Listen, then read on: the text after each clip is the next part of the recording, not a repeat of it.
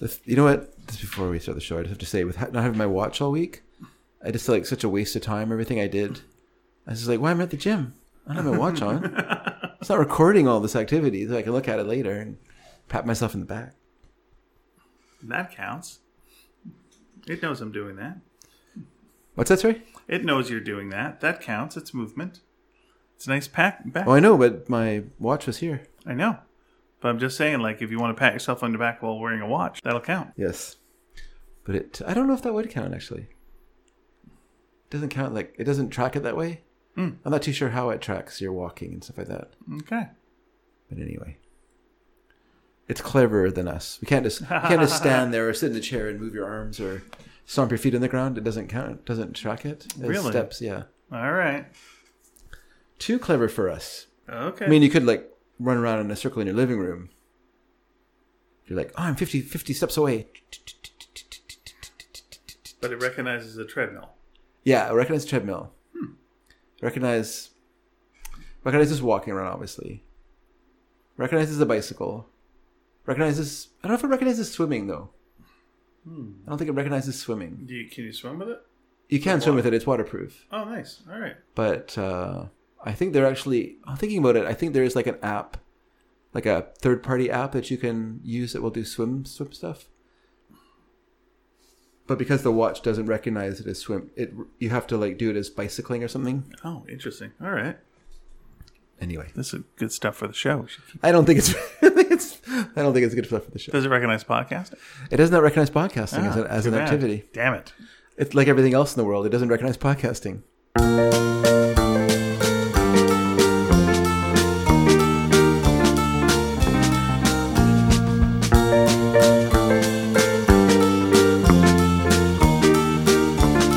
Hi everyone, and welcome to Sneaky Dragon. My name is David Dedrick. I'm Ian Boothby, and you know who we are. We're the two guys at the general store sitting around the pickle barrel, Okay, giving their opinions on the Sure. world while they're playing a game of chess all right. that never ends. Okay. We're those guys. Someone's coming in, they're trying to buy some corn Mm-hmm. and some, uh, you know, uh, suet or whatever they buy at the general store. Sure, yeah. Something general. Molasses. and we're and we're all there. Hey, you know the problem with this town? And I was Yeah. like, oh boy, they they know they got like at least a half hour of having to listen Listen to to, that. to Clem and Dante Well, uh, go on. Clement Dante. Oh, it's that corner store. Yeah, I think uh, Kevin Smith wrote wrote the dialogue. for this. It's not- Jeff and Dante. Um, I think that I do like that you've uh, given them a slight dis- degree of sophistication because normally they would be playing checkers, but you have given them a chess match, which I do like that. So Hmm. well, it's one like of a them step up. accidentally ate uh, one of the checkers. they thought it was a cookie, and so they had no choice, and they didn't want to waste the board. So yeah, they went with chess. All right, Yep. makes sense. Or does it? I like your shirt.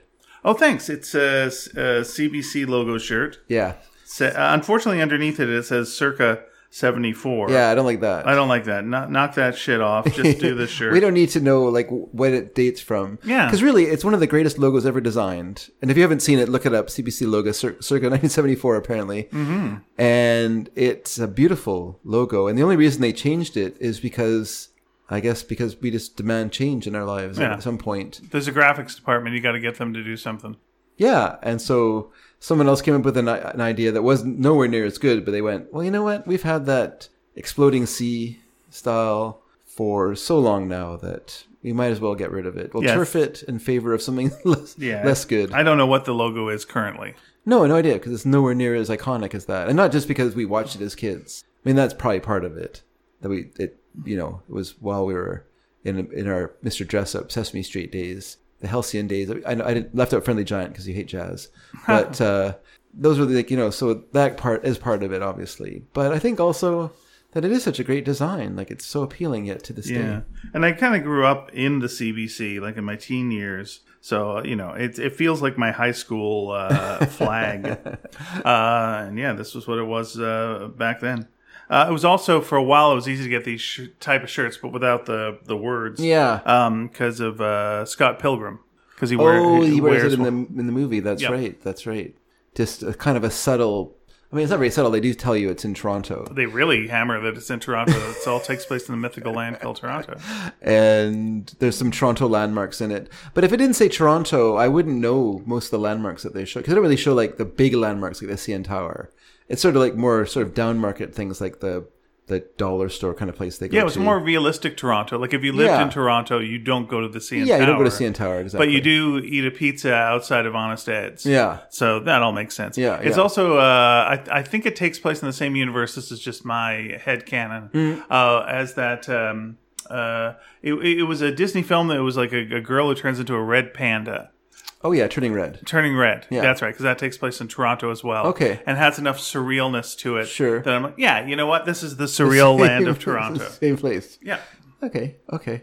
Um, yeah, I guess that's probably that's probably true because I do remember seeing it at um, Mark's Work Warehouse had them in their printed shirts area, and I did look at them, but they were like twenty bucks, and I was like, that's a bit much to pay for my nostalgia. so Yeah, I'd also get get, it. I get a BCTV one uh, from from that era as well if they were around, but they're not. yeah, Because again, I was hanging around BCTV a lot, Sure. not working there, but I just don't remember seeing what it shows. looked like then. It's kind of a flower, kind of like a a flower at the top Okay, of BCTV. okay. Yeah, Like the you'd- dogwood, maybe. You'd reckon maybe you'd That's our- recognize it to see it. That's our flower, Oh, okay. the dogwood. That was back when I was uh, watching like the Alan Thicke show and the Don Mm-hmm. Heron show, and uh, would eat uh, in the BCTV cafeteria, which was a good cafeteria, and they just let the public in. and often uh, across from uh, Corrine from Corrine's yoga, Yeah. and I would think she can do things. She is very flexible. And she's having a salad. Of course, she is. Yeah. it's on it's on brand. Yeah, Makes sense. And back then, salads weren't good. No, that's that's the thing. She was really suffering for her art. Yeah, that was like uh, '80s salad. it's rough. It's not as terrible as a 50 salad, but when Well, a 50 salad would just be gelatin. Yeah, yeah, With just like a fish head in it. stuff, no, well, gelatin with vegetables in it. It's weird. Not good. Not a Mm-hmm. Yeah, good and idea. canned vegetables, not even good vegetables. Oh, I'm a canned vegetable fan, but Are you? because I grew up eating them, so I have no complaints about can, Okay. canned corn and stuff. It's Of fine. course, canned corn's fine. You can't screw up corn. Yeah. But if you're talking green Oh, like, beans. I like green beans from a can. do you? All right, a bit too soft. Yeah, see, that's fine with me. I'm, I'm okay with that. I don't actually. When people complain about c- vegetables being overcooked, I'm like, what? What's the problem? I, I like the Yeah. mushy. I like a mushy vegetable, like a, You would think you would think I would too, Uh, Not coming too from mushy, British though. family. Yeah. But no, I'm, I like a crisp vegetable. not too mushy. I like a semi mush. That's more where I am at. But I don't want it to be. Cri- I don't like a crisp. I don't like it to feel like it just was slightly heated up in the on on the on the burner and then you know with it, like in a steamer or whatever. And I, I mean, I steam them, Yeah. but I don't. Uh, I like Would you them have steamed through. boiled uh, cabbage as a kid? No, no, we didn't have. I don't think we had boiled cabbage. We we tended to have cabbage in the form of of rolls. And your mom would I make saw that cabbage you rolls? made some cabbage I rolls. did make some cabbage rolls. Looked really yeah, a little good. bit. Looked really delicious. Yeah, it was uh, basically rice and uh, s- spicy sausage, and put that. Together. Yeah, I'd never really made a cabbage roll Mm-hmm. Yeah, yeah, before. they're good, It was they're good. interesting to to do, like having to blanch the cabbage first, and you know, uh, wrap Mm. Yeah. things in, and yeah, it was a lot. It was a process. yeah. So um, Good for Ukrainian. so when you made it, you were wearing like a wife beater. uh, I don't think they call them that anymore, but uh, yeah, yeah, I guess. sure, let's go with that. Sure. Um, whatever. I I never called them that either, but it just seemed to suit the description of the scene I was trying to Yeah, all right. to invo- uh, evoke. Um, yeah, I can't make uh, cabbage rolls because Lisa does not like cabbage rolls Okay. because they have cabbage. And Lisa does not like vegetables. did she not like a slaw? Well, slaw is raw. She likes raw vegetables. Well, that's cabbage, though. But yeah, that's fine. But not cooked, not a cooked cabbage with meat in it and stuff like that. Okay. She would say, "Blah." So she had it as a kid. It was cooked badly, and it ruined it. No, for no, her. no. She just doesn't like vegetables that are cooked. Doesn't like vegetables that are cooked. No, she so doesn't like- cooked broccoli, Blech, cooked carrots. blech. Really? Yeah, raw, fine. She'll okay. eat- She never had pizza as a kid. I know that much. No, she didn't. What did they eat at her house? If they didn't have vegetables and they didn't have pizza, what would it just be? Well, they would have just, raw. They would have raw vegetables, like uh, you know, just like raw carrots and stuff at dinner. And they had potatoes. She like she doesn't mind potatoes and things. She just doesn't like broccoli, cauliflower, those sort of things cooked. Huh. Okay. Yeah, she'll eat them in a like in a you know if you have like crudités, you know like the uh, raw vegetables. She's she enjoys that, but she's not a fan of of the cooked version Okay. so much. And she's been sort of mulling over becoming a vegetarian, while at the same time acknowledging that it'd be very difficult for her because she did, not only does she not like vegetables, she also really does not hates beans. So that if I make a chili, and I do put beans in the chili because I like beans. I like beans myself.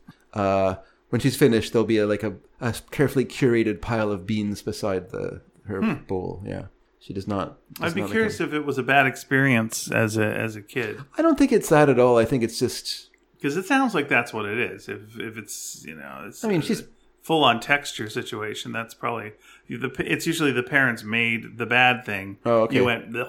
I was me and spaghetti. My mom made terrible spaghetti. Okay. And so I was off spaghetti. And I still, you know, if I have a cha- choice of pasta, Yeah. I'll go with spaghettini. I'll go with linguine. Uh, but if I see like spaghetti, it's just ugh.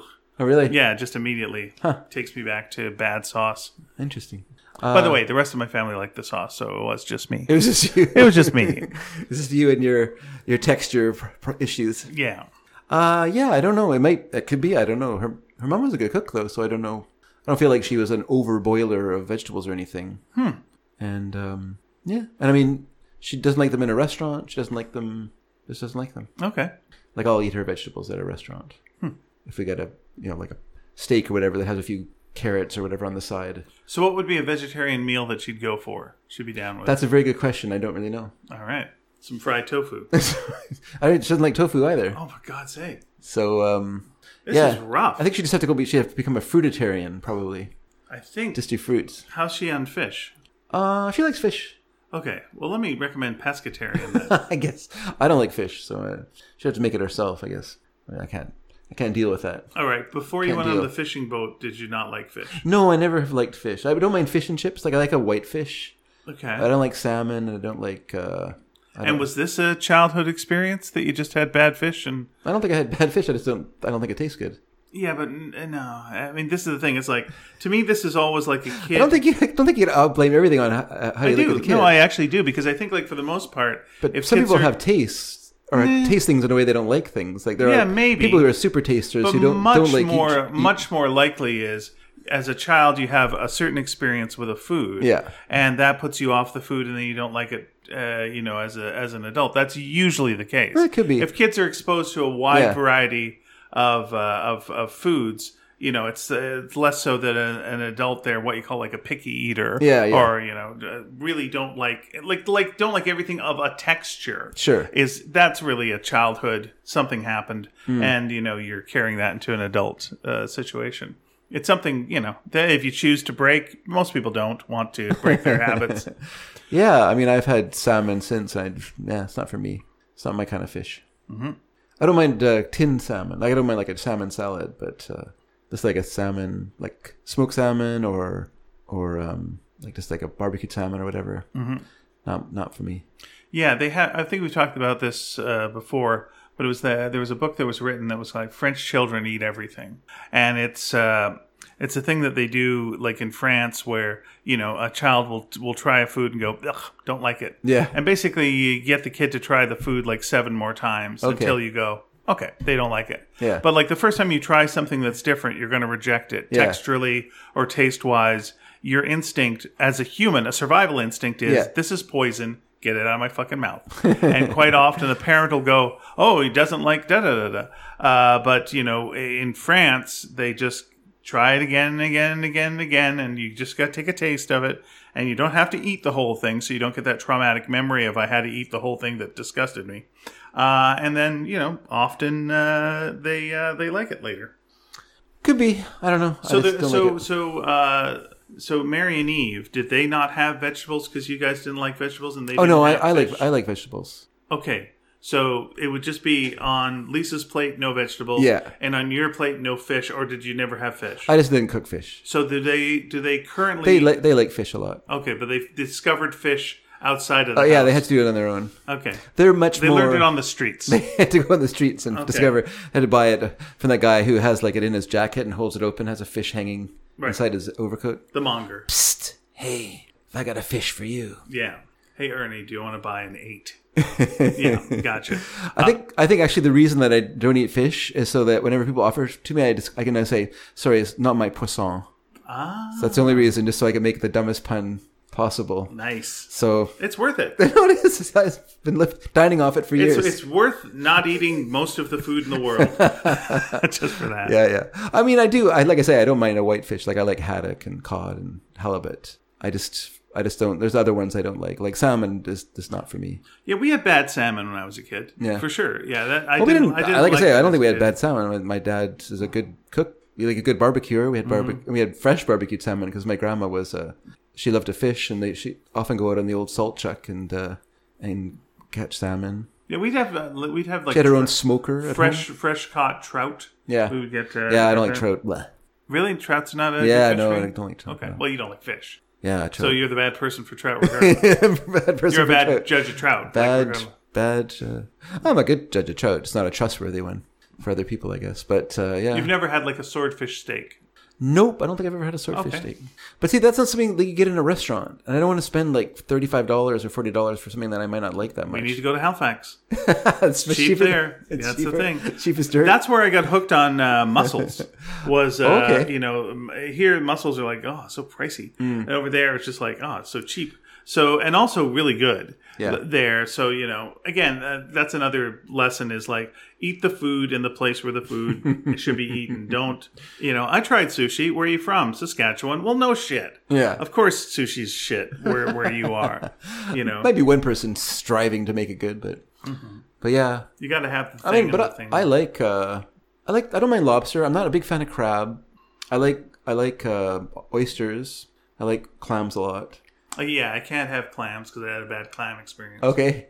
Uh, yeah, clams are. Uh, I just had clam chowder last night, actually. Yeah, we had we had uh, we went to uh, I think Gabriola, But those aren't really fish. Gabriola Island. Is that where it is? Sure, Gabriella. Yeah, Island. yeah, yeah. And we had uh, like clam. ch- That was the first time I had clam chowder. Okay. And we also had like uh, yeah, we had clam chowder there. After it was like a lot of clams that we got, and uh, oh, so so terrible. Mm, Oh, I is still, that right? I- yeah, it's traumatic. it was like Was it- Mm, these little snail-like things in milk, and yeah, I think it yeah. turned me off uh, escargot as well because I Okay. Mm. was like, it was so similar to clams that I just couldn't. Uh, do it. Es- escargot is pretty good. It's weird that it's good, eh? It is, but That I mean, should not be It's one of good. those things though that's like, Good God, you would not eat a slug, and yet you would eat a slug that has a house. but it's not just that. You would eat a slug that's been so covered in like delicious Butter. ingredients, including butter, but garlic and other things. yeah. I mean, you'd pretty much eat a toe with that stuff on it. Yeah, yeah, so, yeah. You know, it's I mean, I pretty think good. that's the situation with lobster too, which used to be what they fed prisoners. Yeah. you know, and then you know, but out with butter, yeah, absolutely, I- I soaking like, in uh, butter. yeah, I like lobster. But you like it soaking in butter. You you don't really have like lobster with no butter, right? I've had lobster without butter. Yeah, and okay, it's fine. Yeah. all right. No problem. Yeah, because I was somewhere. Where was I? We just had lobster. Was there? I can't remember where it was now, Okay. but there was lobster. But again, lobster is a good a thing to have when you're in the East. One, it's Yes. does not an arm and a leg, and it's better. It's just tastes better. sure it is. You know, when people say, you know, uh, why is lobster so expensive? You know, here, you know, uh, well, have you ever flown from there? Yeah, well, it flew the same flight. Yeah, that's why yeah. it was there. One time, uh, I'm sure I told this story on the show, but I'll tell it one more time. Which uh, Lisa's brother, who worked at, still works at the airport, but in those days he was part of the ground crew, so he was outside and stuff. And uh, this plane landed, and they had lobster, but it was overdue, Hmm. and so they had to toss it. So they just gave it away to the guys. It's overdue, and it's not bad. It's just Yeah. that it's gone past its prime, you know, for restaurant use time, and so they just gave it away. And so uh, Mark, Lisa's brother, brought a bunch home, and we had it for dinner, and it was darn good. But that's the sort of thing that uh, when you first eat it, you you'd like someone there to help you, like, sure. because you don't know where you're supposed to start or what you're supposed to Yeah. eat of this thing. It's a giant bug. What If do you're you do? at the restaurant, you're given a bib. yeah, You're given a nutcracker. yeah. Like, okay, what's up? what do you? Where do you start? yeah, where do you start? Start where with do a you claw. go? Oh, okay. Yeah. Where do you? Can you eat the eyes? Don't eat the eyes. What are you doing? And yet, you know, if you're having shrimp for the most part, you gotta eat the head. And it's Yeah, like, yeah, Oh, yeah. the head's the best bit, is it? All right. Real mix. Real mix them up. Yeah. There's There some, should be a book that's just called Mm-hmm. Yeah. "How to Eat It," yeah. and and it's just like goes through all the different foods, and it's like here's how you eat it, and like here's how like the fancy fancies eat it, and then here's how. Look, you're just a basic person who doesn't know a lot about a lot. Here's how you would eat this. Mm-hmm. Yeah. So yeah. Like you get, uh, yeah. You, do you eat eyeballs on like a fish? When a fish is served to you whole, do you eat the head? I hope not. How much of the head? Yeah. Yeah. How, where do you stop? I guess I'd have an idea now that I trimmed uh, that I gutted fish, but I have an idea where you stop. Before the gills, that's my advice. Yeah. But uh, And that probably put a real cap on it, like you know, having to deal with all those fish. So No, no, it's you- fine. that didn't affect your fish dislike or like. No, I mean, it's Okay. like we like we did catch some cod when we were out there, and I gutted that, and we ate it on the boat. Mm-hmm. It's pretty good. We had caught a halibut. Oh, shouldn't say that. We caught an H fish one time, and uh and uh we I got think it. statute of limitations. on what we It's did on the past. boat. It's You uh, could have pushed a dude off that boat. and I think it'd still be okay. sure, sure. By this point, uh, yeah. So we ate we ate like absolutely fresh, fresh halibut. We also got some uh, crabs. I didn't like the crabs though. I don't know. Crabs are t- different tasting than lobster. They're a little stronger tasting to me. I don't like them as much. And also, they're a lot of work. I feel like I'm burning more calories opening up the thing and sucking out the tiny strands of crab meat than I'm, I am in actually. I'm trying to remember now when I was in Halifax if the pan Louise, where was this? Uh, w- w- whether the pancake house that we ate at was Ricky's or Smitty's. Okay. It was something like that. Yeah, sure. Uh, but it was where everyone ate on the weekends. Okay. Like, that was the Halifax place where you Yeah, went. yeah. And you you went and you had breakfast. Suffused in s- cigarette smoke. Could have been uh, 90, 95? was there still I would think so. very yeah, close to being cut off? Pretty close, but I think there still was. This, you would have had a smoking section then and a, and a- a non-smoking section. Yeah, that that does make. Oh boy, have to have look. I'm just trying to remember, like here with the town pump, you know, because that was the that was the one place that uh, was the most affected. It seemed like like people just stopped going Hmm. Okay. because you couldn't smoke there. And they just realized how terrible the stage was situated. It's not it's not the best. Why am I sitting beside the stage, Yeah, it's not the best. looking at the band I, sideways? per, I, per, I, I I didn't really watch a lot of concerts, but I did perform there a couple of times. Yeah. And yeah, you're right. I see everyone's profile. It's great. I saw Robin Hitchcock's profile there. I I uh, we were the middle act for uh, Barney Bental band. Okay. Yeah. Yeah. Cool. Hey, you guys ready for some comedy? No. No, we're not. Okay, well, Here it is anyway. fair enough. Let's start it off hostile. Let's perform to silence. Yep, that's fine. A respectful silence. Yeah. It could have been a disrespectful silence, but it wasn't. It was very respectful. Yeah, we were young and invulnerable, so Sure. it was fine. Yeah, yeah. We, we couldn't feel pain. it was just like you just kept doing it. I feel I do better at that now than I would have then. Then I was Oh, do you think so? Oh yeah, I was just like a big open wound in those days, but I've ca- calloused over a bit since then. Now I just could give a shit. Yeah. In those days, what are people thinking about me? What am I thinking about me? What am I thinking about me thinking about me? I'm thinking about me a lot. Oh my god, I certainly could I forget myself for a minute. Oh, wait a second. Ryan Stiles has grabbed me. I have to go on stage with him. I have to do a bit. I have to do a bit, but I, the whole time I'm doing it, I'm thinking how dumb I look. Oh, I sure look dumb. Oh, Yeah. I'm so stupid. And not thinking, I wonder if this guy will be successful in the future. yeah, I was I don't watching. think that was doubted. In fact, I think we thought he was successful at the in the Oh, present. he was. Yeah. Uh, on Family Guy this week, uh, there was a Ryan Stiles reference. oh, really? He was like an offhanded reference. Like it was basically the punchline you know, you made to it the when. episode was Ryan Stiles, and I was like, "Hey, oh yeah, Well, people have asked me who was on on the show, and when I when I said Colin Mockery was a guest, I've had people actually like their mouths fall open, like Colin Mockery was on your show. yeah." You're like, yeah, Colin Mockery. is- yeah, he was. So yes, that show did have a an effect on a generation. Is it still on, or still like It's really hard to tell. they've tried to reiterate it a few times, haven't It's they? really hard to tell, you know, whether it's on or not. I, I know it's been canceled like infinite times, Hmm. but it does seem to like Pop up again. it's it's it's it's back up again. Someone's like, this show can't miss. It missed. Damn it. no, it never missed. It was always like so cheap to make that Yeah. who cares? Okay. Mm. you know, there you go, and uh, and there you are. But I guess if if someone else takes over, it's somebody else's pet project. So get rid of it. Yeah, and then uh, someone goes, "Hey, what's that super cheap show that fills time?" that. Oh, okay, all right. Let's let's put that back on. Sounds sounds good. Sounds grand. Yeah. I know like uh, Colin is currently uh, touring with a show called uh, Hypnov, and so it's uh, hypnotism and improv combined. Oh, hmm. That's kind of scary. What what's uh, scary about it? I don't know. I'm, I just don't like the idea of, of losing control of myself. So I would feel very I vulner- don't think you would vulnerable. unless you choose to. Is Hmm. that right? Yeah. That's a choice. Like if you don't want to be hypnotized, you're not going to be hypnotized. it's okay. There's no aggressive uh, Svengali type who will take out a spinning coin and uh, and then you will uh, be doing their You bidding. don't know that. Uh, Maybe I don't. Maybe I've forgotten it. Maybe it didn't happen. Maybe that's right. Maybe they told you to tell me that. Yeah. Yeah. Like I think it's the same reaction I have to like the idea of, of being drunk is uh, the idea of of being out of control is uh, terrifying. My uh, college girlfriend of mine, who I'm still lightly in, in touch with uh, via Facebook, Yes. uh, she's a hypnotist and she works Okay, works out of the states. Yeah, as a therapist. Yeah, Hmm. Hypnotherapist. It's interesting. I guess. I wonder what. I mean, if you if you choose to go under, then what? I don't know. What does she? What does she do? What do you do with it? Like, does she do like non-smoking and stuff like that, or stop? No, I think it's uh, just uh, working through you know issues and stuff, and uh, and using hypnotism. Uh, Hmm. Have to be very careful. do so. with- be careful with that, people. Yeah, I'm sure they. I'm sure Mem- with any mem- therapy, memory is fragile. any therapy is uh, be careful with that. Yeah. Yeah. Well, what do we mean memory is? You think they're going to get false memories? oh yeah, that's easy to implant memories. So Is it? oh yeah, All right. really easy. I mean, we do it to ourselves too, so it's pretty Yeah. easy to do.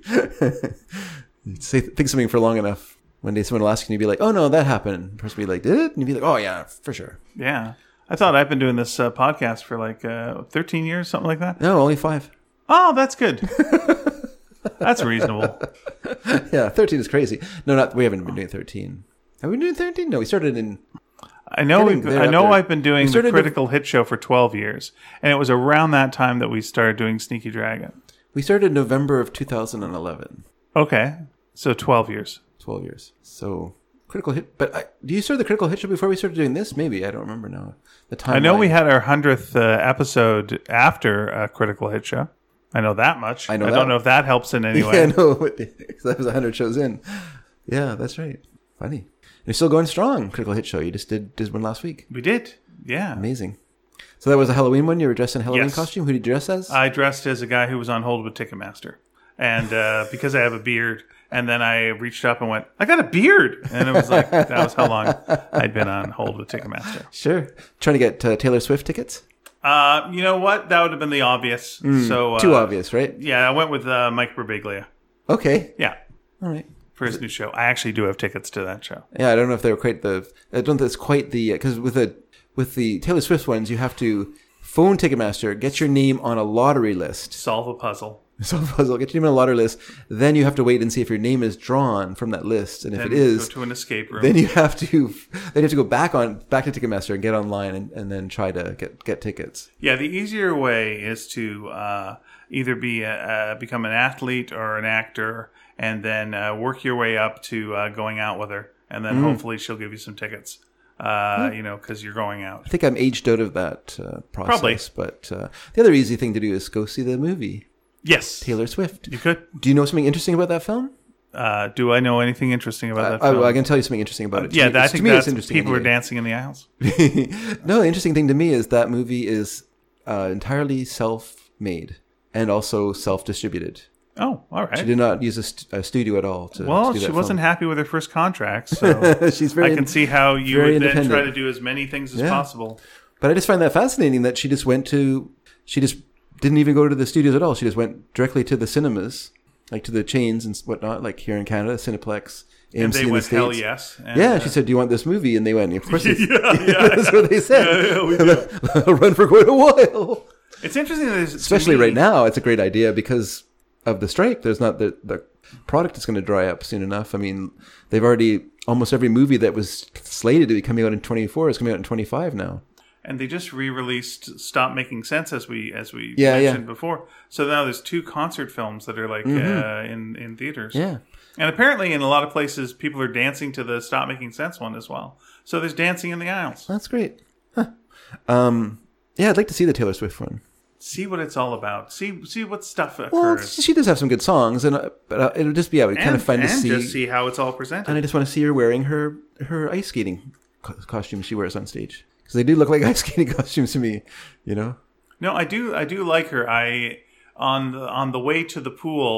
Uh, if I'm going with uh, with Vicky, uh, host of um, Refresh My Memory, uh, available on this network, um, quite often, not even quite often, always Yeah. Taylor Swift is on the radio. Oh, yeah. So I've like uh, kind of become uh, a, a bit of a Swift fan just from the real, radio. real now. swifty hey Yeah, for and you. uh, uh, I watched a little bit of uh, one of her, uh, you know, uh, acoustic sets. I see. And she was uh, singing this song about you know how the press would treat her if she was a man, and it was like, boy, that's a good song. and then I didn't even realize that it was a song. It was a song that was in. uh, uh, my favorite episode of The Bear, Okay. which was uh, an episode called Forks, but it's predominantly featured in there. And I was like, oh, that was a song I already liked that was in the thing that I really liked. And like, oh, that's okay. So good, good honor. And I was uh, uh, reading um, so a post by uh, Gary Kroger. He was a guy who used to be on Saturday Night Live. He's a politician. He was in the Eddie Murphy years. Okay. Uh, am I am I getting that name right? Julie Rowe, Gary Kroger. I think it's Gary Kroger. Uh, and he was saying, you know, doing the old, uh, she's good, Yeah. but you know, she's not as good as you know the musicians of old, your Joni Mitchells and whatnot. Okay. And it was one of those, and then everyone just like jumped the fuck on, her, you know, Wow. just like, well, she's no, she's no Bob Dylan, she's no Joni Mitchell, she's no, you know, any of these. Cl-. And it's like, how would you, how would you know? You Yeah. can't. There's no context. There's time sure. you know and i'm sure like all of these you know uh, performers back in their day if you had said they're just as good as you know whoever you would uh, be comparing them to it would be that's ridiculous as well and so on and so forth Yeah. I mean, pretty pretty hard to. Uh, there's no carol king you It's can't. like, yeah. okay You can't really compare because it's just a different experience for these people. but the effect that she's having on you know people and he was like well i mean anyone can be popular no they can't otherwise everyone would be popular you know i'm not saying you know she's not popular and that people don't like her i'm just saying she's not as good well like what the ah, fuck just uh, It's a weird. Yeah. It's a what? Why did you need to say that? Like what? because you need to keep your stuff sacred Okay. because you need to keep your stuff special and you need to have the feeling that you guess. grew up in the last best time for everything Well, yeah, that's true. We did, but I mean, Movies were never as good as they were in the Never- early 70s. never be as Music good. was never as good as it was. Once again, fill in the blank. When were you at your best? Oh, ironically, uh, that's when music was also at its best. Isn't that weird that it happened exactly at that time? That it connected with you and your peak? Oh, well, anyway. Isn't it weird how that happens always, constantly, consistently? uh, I guess. Yeah. Interesting. Well, I mean, she is no Joni Mitchell. That's true. She's also no Jane Smith either. She's Taylor Swift. I was watching a uh, documentary about her, and it, was, it is interesting to watch because, I mean, part of the problem, of course, is that you have cameras watching you. So how natural can you be in those situations? But she was having dinner with a friend, a childhood friend who I think it was like a vet tech or something like that. You know, and so this friend who's a vet tech comes comes over to Taylor Swift's house and is eating dinner with her, and it, was, it seemed very awkward. And you're not sure if it's awkward because she's Taylor Swift, and now this friendship is sort of imbalanced by by the weight of fame on one person, or the fact that there's like cameras around them while they're trying to like have a sit down dinner. Uh, you know, it's not sure what what, uh, but it just felt sort of like not that relaxed. You know, like it felt kind of very forced. Like we're having a conversation because we're like regular friends, right? Just you and me, best buds together. Because I know I have millions of dollars and I'm super famous, but still, one of the girls over here, me, Taylor, Sw- you know, she has a tall girl stance. I noticed in the movie though What does that mean? she kind of hunches over. She bends. She bends her back a little bit to make herself smaller. Oh, because you don't want to look big? You don't want to look tall. You don't want to be taller than other people around you because you're a girl. So you have to kind of shrink down and make your back bent a little bit. Or it could be she's nervous. I don't know. One of the Hmm. two. But I noticed when I was watching that she has like, this, you know, this- Have you ever had a stop cam- it, Taylor. You're gonna get scoliosis. Have you ever had a, uh, a video camera on you for, or uh, you know, a camera on you for an extended period of time, like a long, long time? No, Yeah, it's uh, you forget it. you forget you Hmm. it's get there. used to it. Yeah, yeah. You get used to it, and then you're So maybe that's yourself. Well, maybe that's a problem then too. But she's used to it. The other than the, her friend isn't. Her friend is kind of not as a camera shy, but just sort of wary of what's going on here. Like, what am I participating in? And is every dumb thing I say going to be? And also, we can't drop the hot gossip about our friends because there's a camera on. So Yeah, that also that's kind of true. spoils the conversation. Because really, when you get together with a friend, what part of the fun is you know talking about people that you know and what they're And you up know, to. no matter what you say, there's someone who's going to want to tear it apart and just yeah, that's find, right. find the yeah. See them eating dinner together. No Joni Mitchell. I have a. I used to be such a big fan of like the AV Club, the Onion AV Club. Oh, yeah. I would love reading like their reviews of Yeah, things. they and always their seem take on very things. very insightful. And now it just feels like you know, there's at least one thing a day, at least, where it's just trying to tear someone down. Like, Okay. hey, this person said this, and I'm like, mm, yeah, okay, and what should we do about them? Yeah, what- Get them, you know, that's- go, that's go always get a them. thing. And you know, it's something from months ago, maybe, or Yeah. it's like an old story, Yeah. or it's something where like, okay, I guess you could take that that way.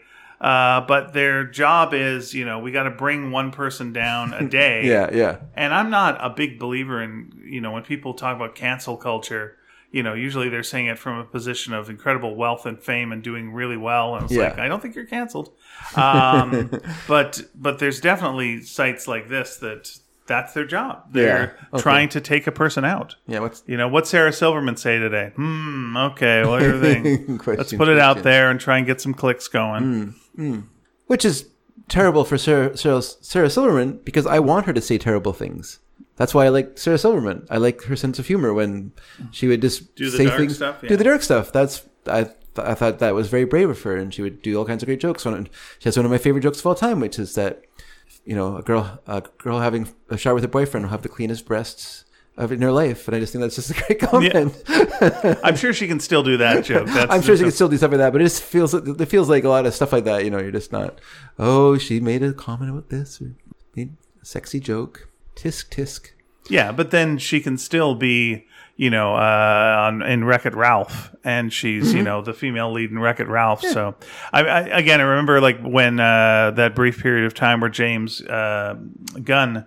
Uh, was uh, fired from Guardians of the Galaxy. Yeah. And, you know, he did a, a pedophilia joke, and it was almost Did exactly. a few, but yeah, Yeah, but he did almost exactly the same joke that she did. Yeah. and you know he was getting fired for that, and she was going on to do Wreck It Ralph too. and it was like, hmm. because no one no one drew it to. But no- even if they did, it's, no one drew it to Disney's attention. No, that's the only reason it happened. no, it's because that's people not made why. a fuss about it yeah, online. yeah, yeah. But the reason, the difference between the two of them is he looks like someone who could look creepy, Mm. and she's beautiful. And so you know, we're that's one thing I always like say if like if you're ever going to be involved in some sort of scandal, Yeah. please, for the love of God, be attractive. You've got to that. That's to that's the only way you're going to get out of this is, Sure. Mm-hmm. is if you are very attractive person, and if like the one person is not that attractive and one person is attractive, then the attractive person is going to be beloved by the community and go like, oh, you know what? I never trusted that person because you know, you know, I didn't like the looks of them. Yeah. Oh, Yeah. hmm. That sounds like the definition of prejudice. Yeah. But yeah, James Gunn was you know kind of a creepy looking guy Mm-hmm. at times, uh, and then over time you know has uh, come back and everything's fine. sure. And Sarah Silverman has changed with the times because she is aware of the calendar and the way things are. um, but yeah, I don't. I, it just bothers me that AV Club actively. It feels like a beast that needs to feed every day. Yeah, yeah. And they're just looking around for someone and like I don't you. think they're alone in that. I think that's a pretty common, uh, pretty common. But they online- used to be better. Oh, they used to be better. Yes, yes. Yeah, and also because they're connected with the onion, and the onion has such an amazing sense of irony. I feel that I, I think of I think of them as having like kind of comedy at their base. Yeah. and so I uh, I think the comedian should always be smarter than you know TMZ, yeah, yeah, yeah. who I despise. I think TMZ. anytime anyone quotes TMZ, I'm just like stop quoting TMZ. These are garbage people. Yeah. it, it's disgusting when I see uh, Harvey. What's his face with his glass with his straw. And his minions around, and I don't just know- like, I don't know who did you're you see talking Ben Affleck today? Uh, yeah, yeah, we cornered him and we asked him about da da da. Oh yeah, drinking his fucking drink, and then they Do they show this on the show? Yeah, Does it stand for T-militarized zone? What is it? Uh, what does TMZ stand for? The I media am zone? not- I'm sure. Z- I'm sure Zone, Yeah, the yeah. media zone, probably. yeah, yeah. But he used to be the guy who, at the end of uh, uh, People's Court, uh, would be the lawyer who was standing outside who would uh, break down kind of things Oh, really? technically. And then he just became scumbag McGinty on this TMZ thing. He's the leader of the uh, of the goofs. Of the pack there. yeah, The pack of hyenas. of the jackals. yeah, Yeah, pack of jackals is better. jackapackle. yeah. Uh, it's interesting. Yeah, I to be blunt, I am not aware of or have any any knowledge of those. You have a things. day job. I have a day job. There you go. This is TV. pr- This is daytime TV. Okay. You know, if I was to ask you to name three people who are like on The View, you would not be able to do that. Whoop, Whoopi Goldberg, Okay. End of list. so a conservative lady and a Jewish lady. Is that correct? Joey Behar, is that who you're thinking of? The Maybe I don't comedian? know. I don't know. Yeah, I'm just trying to think of what would make up a, a New York-based shows. 'Cause I think it's based out of New York. probably. I don't know. Who knows? But I was just trying to think what would be the cast of that show. Yeah, well, Whoopi Goldberg, I, I She just she took used a- to be on the show anyway. She is on the show. She took a Okay. little break uh, recently to just go and visit the Pope. oh really? Yeah. And she presented him with like some sort of uh, prop from uh, Sister Act 2. Okay, Yeah. two. Not Yeah. not the original one. No, I mean, I think the Pope's more of a fan Those are of too two. valuable. Those are too valuable. Yeah. Oh, he's more of a fan of two. Yeah. He likes the He's a sequels. real uh, act head. Yeah, yeah. Yeah. How come there was no He, Sis- the, he, Sister Act the, the three? fan base was called Act Up, and then he went, "Wait, wasn't there another group with this name?" And it's like, "Yeah, you don't want to." Uh, okay, very good. Uh, but yeah, I never saw those movies because I always was waiting for them to make Sister Act three and finish the story, mm. and they never did. well, well kinda- I leaves would it be hanging. very shocked if they didn't. Those are gonna do later. I really, I really would be very shocked if they didn't. There'll be something. Yeah, I'm sure. I'm sure. yeah, yeah. In this case, They just did Hocus Pocus be two. the- she has to be Kathy like the- Najimy is not turning it down. Yeah, she yeah. did. She just did Hocus Pocus two. Oh, is Everything- Kathy Najimy in? Uh, Yeah, she's one of the nuns. she's one of the nuns. Like like I said, I've never seen it. Yeah, there was an older nun who I assume time has, you know, swept or, away. Or she's one of those actresses who is uh, younger than the rest of the cast, but plays older. Maybe don't think so. Still around. Not around anymore. Shoot, I was hoping for I was hoping for that number. Here's three. what I would do. I would call it Sister Act uh, Three. Yeah. Oh brother! And somehow, uh, Wait, the, isn't the that, same? uh, The same problem is happening, but to a monk. But Okay, it's like a oh. Hmm. sexy monk, like a Zac Efron, and so uh, Okay. Whoopi Yeah. uh, has to train him to be, you know, uh, undercover monk. Uh, guess, you know, uh, I uh, guess. yeah. I don't know. I feel like you're taking jobs away from the ladies. Well, they're all in it. Oh, they're all in it. Anyway. They're all in it. This is Okay. the, your pitch perfect situation. Okay. Where like you know, uh, then you bring in all the dudes and you bring in. Uh, But what the about the people- singing? Isn't singing part of Sister Act? It was also part of Pitch Perfect. Yeah, yeah. But I'm just trying to think. You Where, just do the same thing. where does the singing come into this movie? oh well, monks. Monks can sing. Monks can sing. Yeah. But they're not really like. Leonard Cohen was a monk. But isn't the joke of Sister Act that she brings like a gospel flavor to the to a staid nuns choir? That's correct. Yeah. So what so if- you got to figure out What what, they about do this? What about this? What about this? What about this? What about this? What All about right. this? Hit me with your pitch. Zac Efron, former boy band member. Yep. That's then you fine. can get your. Then you can get your. Music And he's in got to it. shave his head. Doesn't have to shave his head. Yeah, he does. Yes. He has to put a tonsure in it. All right. That's fine. The the the f- way the. f- And I don't think all of them have to do that, but yeah, I like the idea. Maybe he's got like. Uh, that's what that's called. That hairstyle. Sure, sure. Ma- Maybe he's got like a bald wig that he can put on there and a bald cap. Yeah. And then when when he's changing into his regular self, he Yeah. takes it off. So you know, because he doesn't want to shave. Yeah. Uh, and you know, that's a scene. That's a fun scene. And yeah, the mob's after him for various reasons Sure. and whatnot. Yeah. Is he still acting, Zac Efron? Zac Efron. I don't know why he wouldn't be. I saw Firestarter, the remake. Was he in that? Yes, he was. I mean, he was there. Did they play uh, "We Didn't Start the Fire" as No, the theme song? There? They did not. That's a big mistake. That song's about history. Should do the history of Stephen King movies.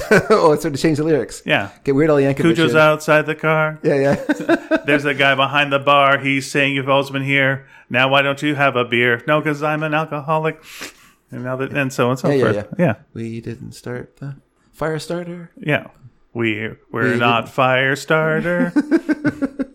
We've we've always been here. really smarter. Yeah. Break your ankle with a sledgehammer. Who's in Oh, the the book? sewer? The story of the book, he cut, she cuts off his feet. oh, Only the mo- the movie, uh, they uh, changed that. all right. Yeah. So if you're doing Stephen King, you gotta you gotta have the legs, the feet cut off. Somehow, why is it that Stephen King movies made out of Stephen King King books are generally better than his books if the person is smart enough to like change them? You know, like to adapt it This is a and different medium. it's a different medium. And I I was reading about this. Um, oh no, I was listening. I was actually former friend of the show, Kathleen Gross, was on a podcast that I was listening to her on it, and she was talking about reading this book by William Goldman. Um, and Goldman was Goldman did the adaptation of Misery, Oh, okay. and in his screenplay he included the foot cutting o- off scene. And when Ro- Rob Reiner c- came to do the film, he uh, said, "We're not doing that." And Goldman like absolutely like fought so hard, like fought tooth and nail for that scene to be in there. He's like, "No, this is like integral to the story. You got to have this in here. Blah blah blah. This and that." And he was so mad. He like you know he wouldn't- didn't talk to he would just like laugh. He wouldn't talk to Reiner after that for. And then he saw the movie. And he's like, "Oh no, he's right." yeah, Would have totally lost the character yeah. at that point of the film. You still want to, you still have to like Kathy Bates' character or at least be sympathetic to a character. Otherwise, the movie's meaningless. Yeah, he can he can heal. It's Yeah, yeah. awful, but it's not Yeah, yeah, yeah, maiming. The other thing that you lose then is if when James Caan is trying to escape, you're going to have the scene where like the foot has to go to the floor, Mm. and if it's a stump and it hit, it- you know, stump hitting floor, ew, you don't want that, right? That's like I'm not su- not too sure. it's not if good. that's in the uh, But but if it's if it's hobbled uh, situation and foot is hitting floor, Yeah. and then the, f- the foot's going to go sideways a little bit, and you're going to go. "Goo!" And that's a good scene. that's a good scene. You're like now sympathetic Yeah, and yeah, you know yeah, what have you, but you know, because it takes quite a bit for us to be sympathetic to James Caan. oh, which really does. It does take a lot. oh oh Lord, boy. yeah, Uh, so yeah, it was interesting because uh, when I saw that movie, like I, I'd gone off Stephen King, and one of the reasons I got off Stephen King is I just thought I just didn't, I just found it too yucky. Like I just found the books too, and not yucky in a fun way, just kind of like ugh, like what am I, Yeah. what am I reading this garbage? Um, and then I saw Misery, and I was like, oh, that's really good. Maybe Stephen, maybe I'm mistaken about Stephen King. Maybe I'm wrong about him. And my brother at that point was at the age which I had been of going through the Stephen King phase, where you read Stephen King books because you're a teenager. And so he had uh, Misery, and so I picked it up. Okay. And I s- was reading through it, and I'm like, oh, I, maybe I'm wrong about this. And I read through it, and I open up, and there's a scene where she kills this policeman by by ramming him with a lawnmower in the chest, and c- and and I read that and just went, close, put away. nope, movie's better. Don't need to read that. Don't even. Why why is that even in there? Stupid. Not only is it that probably wouldn't work in real life, but also how is a lady like carrying around a lawnmower at- attacking a person? Like it just that's dumb. It's the sort of thing you think of like, oh, it'd be cool if, oh, it's so cool. But you just you're wrong. It wasn't cool at all. Get off, get off that cool. Well, the thing that movie makers also have is more time. Whereas, like Stephen King is, is you know, doing a certain amount of pages a day, Yeah, yeah. and getting that book out, I guess. and you don't have you don't have the time to go back and fix it and fix it and fix it and Apparently fix not it, an editor. right? And the and the person who's making the movie does have time, Yeah. to like you know, Well, also have they also have this? They're also doing the rewrite, which Stephen King didn't bother to do. right? they're Like maybe doing if he had done a rewrite and you know gone through it and been like, eh, And I'm sure they're doing test screenings. Yeah. I'm sure they're seeing like what people think and how they're reacting. Which, Yeah. as an author, you can't do that. No. you just got to guess how people are going to feel. Yeah, yeah. and there you are. Yeah, Yeah, and uh, you know, like you say, it, the effects are different in the story. But when you read stuff like, I just at that age or where I was at that point in my life, I just was like, this is dumb. I don't want dumb things. I want smart things. I want to read smart stories, not dumb stories. there's a um, uh, I, I I'm part of uh, BBC Maestro. It's basically like MasterClass. Okay. But yeah, are you familiar with MasterClass? Let me ask you that first of all. MasterClass are this series Yes. of like Okay, you know, yeah. things like Yeah. Mm-hmm. uh, Steve Martin will teach you stand up comedy or Penn and Teller will teach you magic. Yeah. Uh, but the BBC version is uh, you know it's, it's similar. so there's sure. like a bunch of cooking classes, a bunch of authors Yeah. that'll teach you things. Neil Gaiman will uh, j- show you how to write a story. Uh, but there's one guy who was like t- teaching uh, you happiness and th- different things about happiness. Arthur C. Brooks. It was not that at all. Oh, okay. No. uh, I should I should actually look up uh, their name if I could do that to, just delicately while uh, well, well, you're still talking. while I'm still talking. Sure. Look at me BBC Maestro. doing this and then writing the word happiness down. Sure, it couldn't sure. be easier. Mo Godat is uh, Okay. his name. Okay. Uh, anyway, so he's kind of like a happiness uh, Guru. Guy, guru. Used to work with Google. Blah blah blah. Sure. Uh, so there's a lot of well, stuff that's the happiest place on earth. yeah. So so there's a bunch of stuff that you know completely makes sense, uh, which is you know uh, about me- you know, meditation and gratitude, Okay. and uh, you know a lot of stuff of like one one thing I really did like, and I'll I'll try and remember what my original point was uh, eventually, and I know I'm going to forget it. Okay. Do you do you even Oh. We close? were talking about Stephen King, and so uh, Yes. you were Okay. coming Let out me of tell that. you that first, and then I'll tell you the other. Yeah, thing. yeah, yeah. So the th- one of the things he says is, I haven't, uh, I haven't watched like uh, a thriller, a thriller movie or a horror movie in twelve years. This Moga Mogadat said The- that. the- yeah, because to him that like changes kind of the neurochemistry of his brain, and he starts thinking about violence, Mm-hmm. Yep. Mm-hmm. and he starts thinking about horror, and that, and his whole kind of thing is you uh you- you change your way of thinking and then it makes your brain more accepting of happy thoughts and and joyful thoughts and that changes the way you perceive the world and one of the things he does What a is prude. that eh, is not watching horror movies, and Yeah. I disagree with that situation because I think in a safe environment you can Yeah. uh, definitely uh, Yeah, for sure. do that.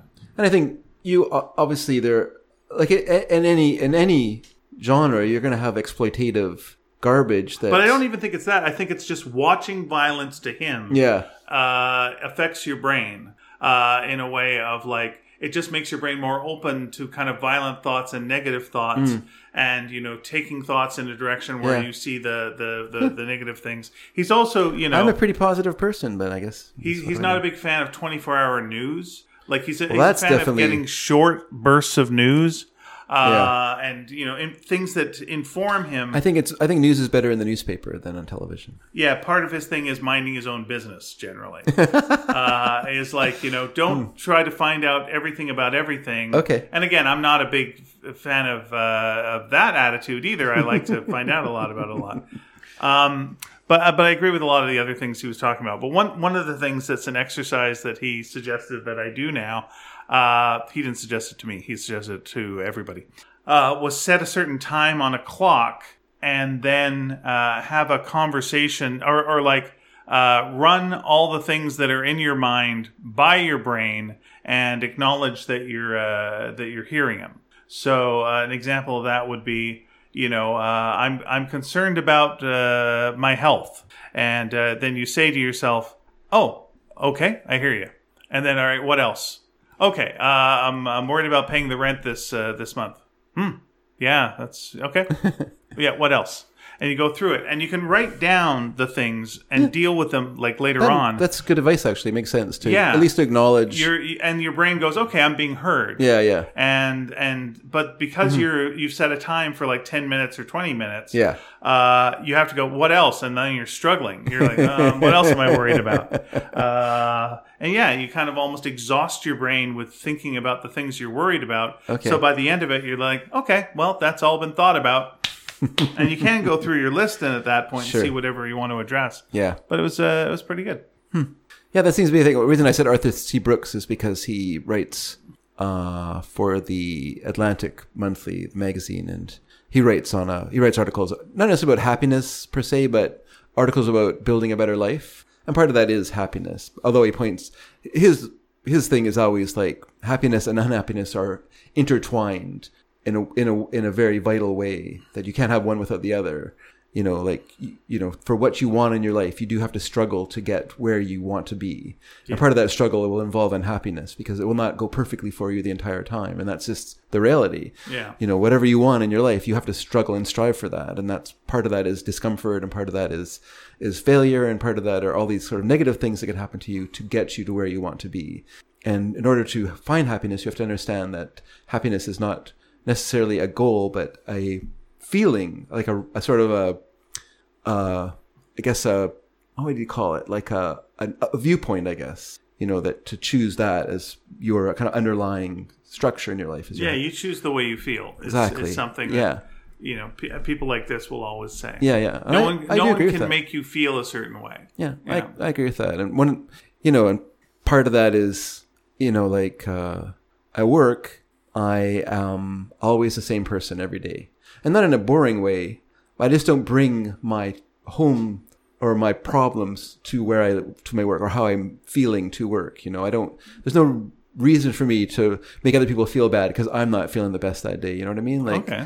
like I just no point in that. They don't need to. They don't need to experience my my uh, feelings. They, you know, I just I'll just be a good a good person to work with through the day. It doesn't matter how I'm actually feeling because why why do they need to suffer through that? So Unless you want to build friendship with them and bond with them. I mean, well, I could that's see that. different. I mean, yeah, that's different. But uh, I just mean like being going going to work grumpy and you know I'm not I'm not uh, you know I'm not myself until I have my third cup of coffee. You know that kind of attitude. Just like oh brother, Mm-hmm.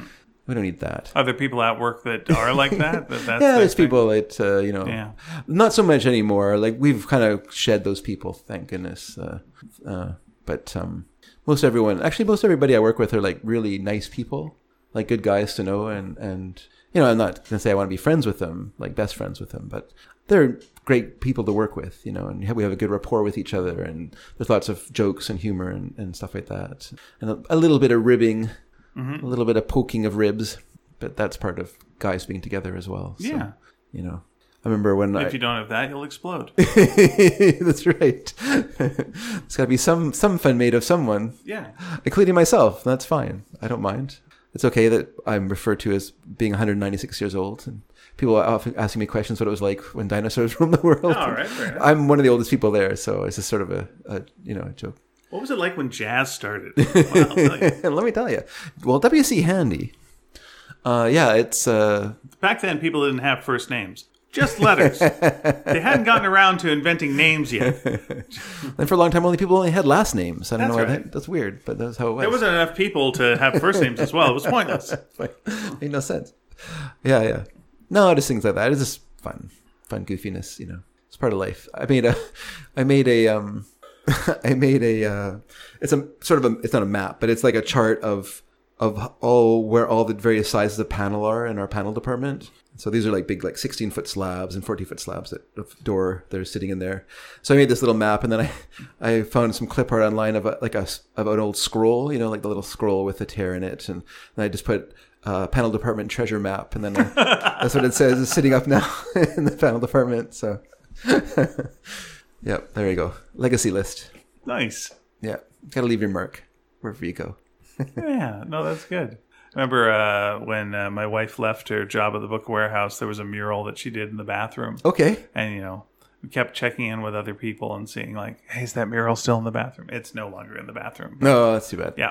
Eventually, even Scott Baio has left the Fox, so Yeah. that's uh, Someone should have, like, cut that out of the wall and put it in a frame and just taken it to somewhere. Yes. Yeah. I mean, it wouldn't be that hard because it's just dry. I, well, unless it's plaster. I guess it depends. It's a pretty old building, so it might not have been so easy to do. Yeah. And it feels like the second that uh, that got covered up or whatever, he just became a jerk. It was like some weird Dorian Gray thing. Like it was taking all was- of his negative energy, Yeah, yeah. was going to a porno theater in Vancouver. and then the second it went away, he's like, I got to post some stuff on Twitter. Like, all right, buddy. I got some strong feelings. I got some strong right wing feelings. Yep. Because people people need to hear your grumpiness. That's the thing. yep. I'm feeling bad today, and so should you. Yeah. And it's just like, oh, Scott, you should have said these things when you were really handsome. Oh. Again, I can't stress this enough. If you're going to be a jerk, be a handsome jerk. Be a beautiful, beautiful, beautiful person. And then people will be fine with it. Hmm. Yeah. But, you know, you're a little older. Hey, Alec Baldwin, you, ooh, we could have had this back then. You could have done everything you wanted. But, you know, make a big fuss on a plane. Oh, is he a, is he a, doing some jerky things? Ah. He's a bit of a jerk. Yeah, yeah, yeah. Well, he's always been a bit of a jerk, though. Yeah. Oh, I mean, his rant at his daughter was pretty sure. jerky. Yeah, he had like a thing where like he wouldn't turn off his uh, words with friends on a plane, and you know things like that. oh, because of of the like not having your phone on and the, your, Well, they were gonna your- take yeah, they were gonna take off, and it was like turn it off, and like I'm uh, not done. I'm just like, and it was like a big big stink about that, and it was just listen, Oh, that's too if bad. Mm. you were 20 years younger, this wouldn't be a problem. Yeah, maybe maybe 25, 30. You know, it's like, would you like to do uh, words with friends in the cockpit v- with us? And they're like, well, I would like to be words with friends with benefits. And then, uh, you know, shenanigans, shenanigans. Everyone's having a good time. Yeah. Uh, but no, instead, you know, "Oh, things have really changed. no, they really haven't. It's always been like this. It's always been like that. Whoa, when is what if planes let you have your phone on? That's Right. been like the biggest complaint of everyone. Isn't that like p- uh, point two in every stand-up comedian's uh, bit? Is something about phones not being allowed to be used on a plane? Silly. yes. So, uh, right after they introduce themselves and make fun of the city they're in, then they mention that in their act. Yeah. And it's not because it affects the engines. It's not affects that. It's somehow to do with like uh, the because the sing- signal uh, pinging off things uh, affects whatever it's uh, Yeah, yeah. it's going with. Yeah. Because I know they like to think that the pilot is flying the plane. They're not. They're not. It's the plane is being flown by an incredibly complicated system of, uh, of a- avionic system on the plane that's doing all the doing all the heavy lifting. The pilot's there for in, in, for landing the plane yeah. and in case of emergency, Yeah, That's what and they're for, there for. and for his presence, and for his comforting presence. in the- calming presence. You want to hear someone go, uh, that's weird. right. That's pretty much. Like you that's don't, right. Ladies and you don't want to gentlemen, Uh. hear, "I am the robot flying the plane." it's like, oh, I don't feel good about this. not even that. Plane will go in sky. even worse would be like that that kind of like over enthusiastic TikTok voice, so that girl's voice, you know, that the one that they just use like, yeah, hi, I'm. Well, I can't even do it. This is such a weird. It's not even like a human voice, but it's supposed to be like a human person talking, but it doesn't sound human Doesn't at all. sound human, yeah. and you're just like, this is not convincing. What was that? Is that the Crypt Keeper? yeah, it's flying. The Crypt You- Keeper's flying the plane. celebrity voices. Um, yeah. No, that's uh, I didn't realize that about Alec Baldwin. Once again, like you say, I, I have a day job and a night job. Yeah. My Maybe night job I- is sitting on a couch watching movies. I was rewatching a bit of the 40th anniversary of Saturday Night Live, Hmm. and they had uh, their host segment was, you know, Steve Martin comes out and goes, you know, the best hosts were always like the stand up hosts. And then Tom Hanks comes out and is like, uh, what about actors? Actors are good hosts. And, uh, what about sports people? Sports people were the best people. And uh, Alec Baldwin is there. You know, and uh, some someone points to him is like, yeah. What about actors that also are involved in a lot of uh, you know uh, scandals? You know, what about that? And I keep going, and then uh, Paul Simon and Paul McCartney come out. What about singers named Paul? like well, that's a very small, uh, very group, niche. Yeah, that's a Very pretty niche niche, thing. Yeah, yeah. that's good. and so on and so forth. Yeah. and you can see how that's that the rest of that would unfold. It would be funny. Mm-hmm. That would be funny. I was listening to Amy Poehler on Fly on the Wall, a show that drives me insane, and yet I, whenever I see someone's name that I'm I like, then I have to listen to it. Mm-hmm. And uh, It's such a psychological. Oh, like that show just should be called "Is Everyone Okay?" especially the two of them. You Although know, that just way they like, seem better you're than uh, bo- yeah. normal. You're both like you both. You kind of want to go. You're both you're both quite wealthy and all right, right? yeah, but you just can't get past. yeah. You know, it's just like two very famous people who can't get past high school. Yeah, yeah, You're yeah. just like yeah, but remember fourth period? And high school's SNL, I guess. Yeah, Yeah. yeah, yeah. I guess. Well, that, I mean, that's the thing. I mean, you know, I'm lucky in a way because I have never, I've never like peaked. I've never peaked in my life. Like I haven't peaked yet. I don't know when it'll happen, but one day. Mm-hmm. So I'm not like looking back at my peak times and going like, oh, those were the best. You know, high school that was the best. And high school was horrible. Uh, you know, 20s are my best. 20, I had cancer through my 20s. Uh, 30s were the best. 30s I suffered through terrible depression suicidal depression. 40s were the best. Well, 40s actually were pretty good. So maybe the 40s when I peaked. I started this show Wait then. a second. Uh oh. Oh my god, maybe I have peaked.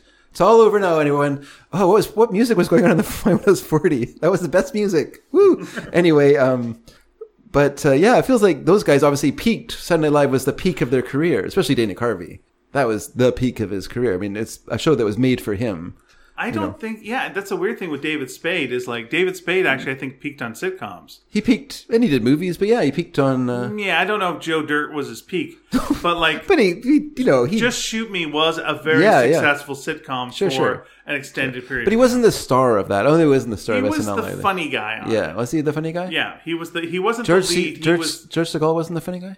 Who was that? George wasn't George Se- Segal on that show. George Segal. It's George. whatever. Yeah, George Siegel was uh, was there. But He's he the was- funny guy, right? There's a lot of funny people, but like you know, the funny person, like is Yeah. in like you know, he's the person that enters and everyone goes woo.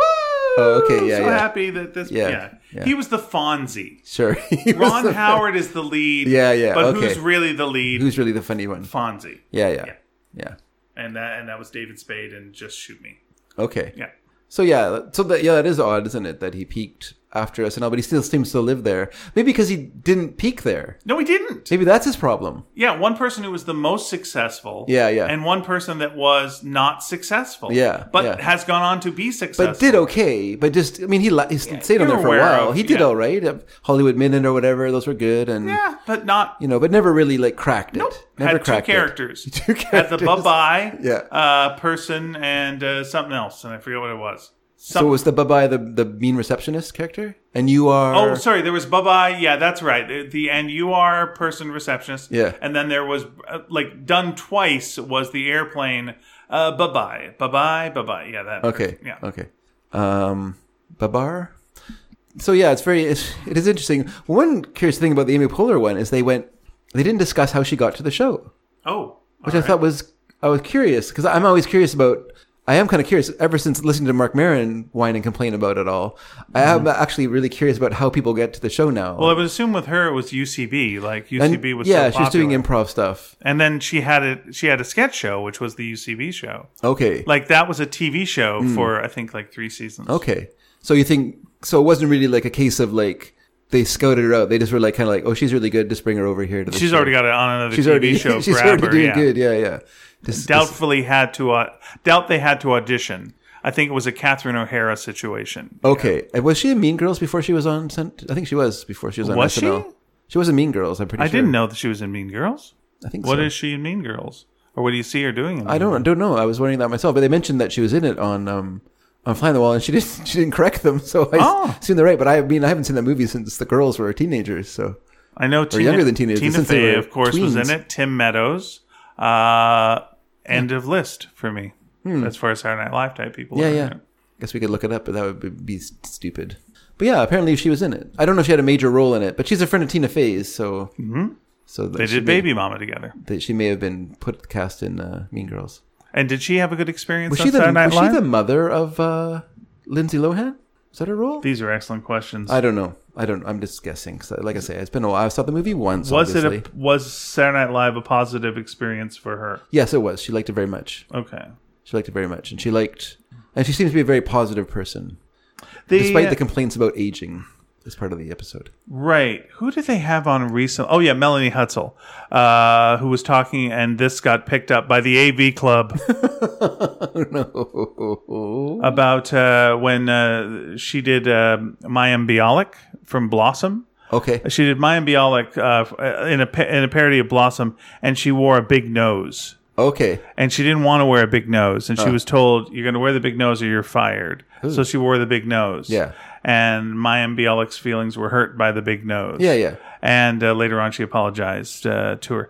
Uh, but the weird thing was in the article, and also in that, uh, no one mentions Lauren Michaels. You know, the idea is like you're Yeah. going to be fired if you don't wear the big nose. Yeah. Oh, so that'd be Lauren Michaels telling you that. But that's not mentioned in like the AV club of just like no one went up to. Lo- the, everyone went to her and just went, "Hey, what were you doing with that? Why were you doing that?" Yeah, yeah. And it's like, no. Yeah. Ask Lauren Michaels why he's cool with that. Yeah. If you're going to do this. yeah, yeah, yeah. Uh, yeah, weird. Let's see. Amy Poehler. Let's see if she's a film filmography. All right. What do you do? Improv, the Citizens Brigade, things, Parks and Rec, uh, all stuff. Come on, give me your movies. Give me your movies. Ah, I got to go to IMDb. Big pain in the ass. IMDb is, the, is one of the least. Um, what's the word I'm looking for? It's not an easy website to to. It is go through. not. But you know what the worst one is? Oh, the worst app now is the Cineplex app. Oh my god, it's terrible. Yeah. It's so awful. For one thing, it makes you choose a theater. So you can't like just go on there and like go, I want to see a movie. What movies are playing? No, it goes, these are playing at your theater. okay, thanks. But what if I'm I have like two theaters that are close to me that I could go to. So are they playing different movies there? I can't tell because you've made me look at my theater. What if I'm curious about what's happening at Tinseltown? Well, then you have to change the theater. And when you change the theater, next time you open it, it's going like, "What's happening at Tinseltown? Your theater." stupid. And then you can't send your tickets to someone anymore. So uh, Mary, we saw um, Killers of the Flower Moon on the weekend, and Mary was going to be a little late. She wasn't late, late for the movie, but just later than we than us getting in. And so she's like, "Send me my ticket." And I'm saying, "Sure." And so I go to the app to send the ticket, and I can't send the ticket anymore. Oh, nuts. So I d- do. I did email them to me, so I just sent her the email to use. But it's painful. She plays Mrs. George. I don't know if that helps you in any way. That does not help me at all. Well, let's see. But uh, I'm glad that uh, she's Mrs. George. Let's see if uh, Lindsay Lohan's character's name was George. don't- Nope, I don't Katie think so. Heron. I don't think so. Oh, uh, Rachel McAdams' uh, character is uh, Regina George. Uh, so, So I'm she's assuming her mom. Yeah, yeah, Yeah. There we go. Okay, okay. But there, she's in the movie. So there. Point- point I, made. I learned. I learned that. I learned that on Thursday or Wednesday, one of those days. I was listening to the. You'd think like uh, like neither of those guys, Dana Carvey or David Spade, Hmm. is the kind of person that you'd put into your movie. And like it would just be like a goodwill thing, and you go, "Oh, that's nice. That's nice to Yeah. see them there." Yeah, No, you wouldn't. You just wouldn't. It just would be weird. it, it'd be like, oh, takes you right out of the movie. Yeah, when you're okay. like, Yeah, yeah. oh, that's Dana Carvey. All Why right, is he in- I, got to step back a second. why is he in this movie? Yeah, why is he in this movie? What's going on? Yeah, so you're saying like if I was watching Killers of the Flower Moon and they were showing like a bunch of press, like Mm-hmm. reporters outside of the the courthouse, and then one of them was Dana Carvey, you'd be like, oh, That's weird. Why is Yeah, you could like if it was Mike Myers. Yeah. you go. Oh, he's doing one of those character parts that he Yeah, sometimes yeah. does in movies. Yeah, yeah. All right, that's fine. He's probably gonna have a British accent that's a little on the edge. Um, but uh, okay, all right, that's that's fine. It would make sense. Or even if it was a Will Ferrell, you'd go, oh, good for him. He's doing a bit of a dramatic thing. Yeah, yeah. This all makes some sense. Mm-hmm. You know, or or you know, uh, okay. So like Tina Fey is in that uh, latest Agatha Christie. Uh, okay? Yes, movie. yes. But if it, if like Dana Carvey was one of the one of the characters, Sure. you'd just be like, oof. If he- oh, if he was here it the- comes. If he was the army hammy armor army hammer character in uh, Death on the Nile, you'd just be like, "What's going on with this movie? yeah. Why is You he- just expect him to like pull out a racist accent at some point. Like you could actually, you Yeah. could do David Spade if David Spade went all the way to some sort of tragic character. If he was like a raging alcoholic or Hmm. Yeah. something, you go like, yeah, okay, I can, I can buy this, I can buy this. Like he's he had better days and now he's not doing too well. But like, boy, I don't know where you put D- uh, Yeah, Dana you're right. Carvey. And it's funny because Dana Carvey, I kind of think of Martin Short as kind of like a Dana Carvey kind of type performer as well. Mm-hmm. That kind of really broad character based performer. But when you see him in like um, that movie, when you see him in that movie, you know the one I'm talking about. That Not really, movie, but I'm where- nodding my Where he head. plays the dentist. Uh, damn it! Why can't I remember think of the name of that movie? It's got an odd name. Anyway, it was directed by that director who directed Bo- uh, uh, Boogie Guys Boogie in Nights. their fifties trying to remember names. It will make your podcast longer trying to remember names. You know who I'm talking about. They were in that show. Come on, you know him. He's the guy with the hat. anyway, in the movie, uh, Martin Short plays this uh, this drug addicted dentist character, and uh, he's really good. Sure. he's really great. In He's it. an actor. and you don't go, "Oh, it's Martin Short." You don't go, "Oh, Martin Short's." Or I mean, you do think, "Oh, Yeah. Martin Short's the movie," but you don't go like, it doesn't take you out of the film. Here's Bill Murray. He's going to do a tragic character. You're going to buy it. You're going Yeah. to go, oh, it's kind of sad. Like you know, you know, once again, Killers, you know, Killers Flower. You're not watching it going, Mm-hmm. "Oh, Robert De Niro's in the movie," and then you start thinking about Robert De Niro and it takes you no, because he's he's acting, and that's what you want from Robert De Niro. Well, think of, okay. Think of any movie that Bill Murray's in where he's got a bit of a dramatic side to him. Okay. Okay. And now I'm going to take Bill Murray out Mad of Dog it. and Glory. What's that? I said Mad Dog and Glory. Fair enough. Now I'm going to take him out. Yeah. I'm going to put um, Chevy Chase in there.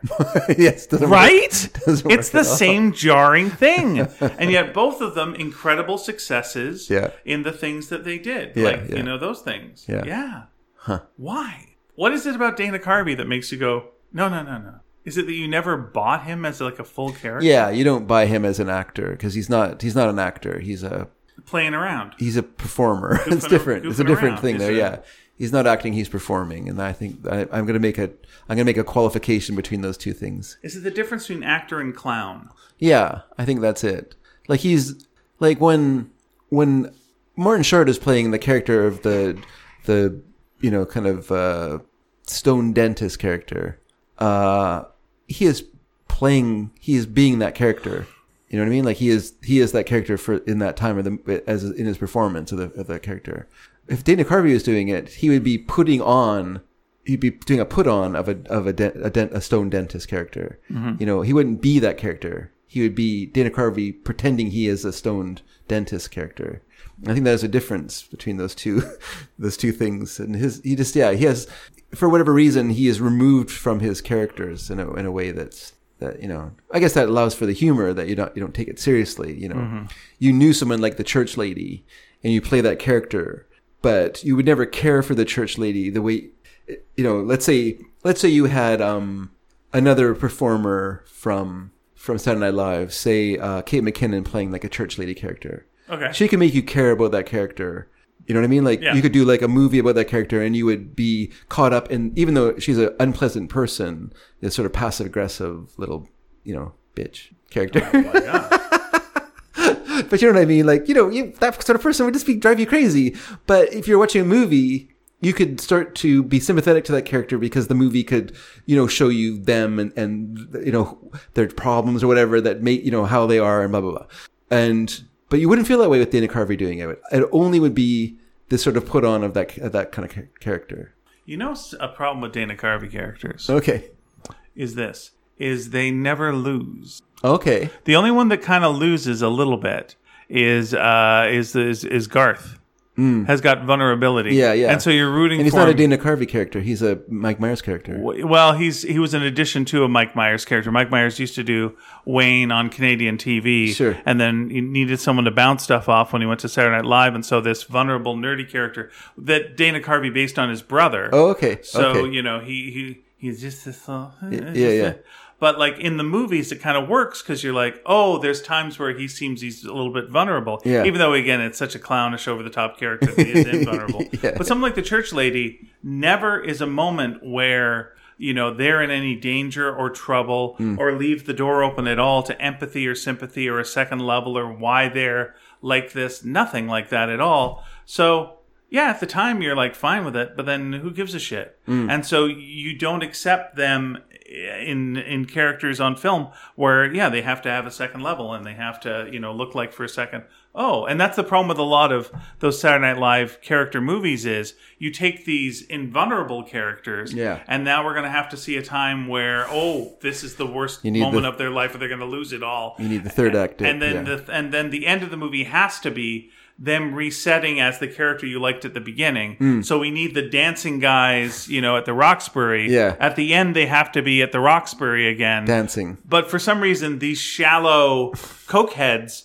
There's got to be something in the middle where they're going to lose the Roxbury. They've been kicked out of the Roxbury. Why the fuck do we care about this? Yeah, you yeah, know, yeah, yeah, yeah. Uh, yeah. We don't, We as don't. proved by the performance of that at the box office. yes. No one actually cared. Yes, or it's Pat. Yeah, yeah. You know, it's just like, all right, so uh, to that, uh, I don't know, what you know. and that's the problem with like most of the Dana Carvey characters. Yeah. is like there isn't that little window where Mike Myers would often like throw in a little extra thing. Yeah. where you know, uh, Somebody humanizing. Yeah. yeah, a little humanizing thing where uh, what whatever the uh, the the woman uh, for the coffee talk woman you know would like something would touch her or you know there'd be something you Mm. know that she'd really care about briefly and then it would snap back to Yeah, yeah. the over the top character but there was a little moment of vul- vulnerability in there and it's like that's what you need, you need Yeah. Mm, and again that was based on his mother-in-law so you know base characters on your relatives i guess is what they're saying That's the story here.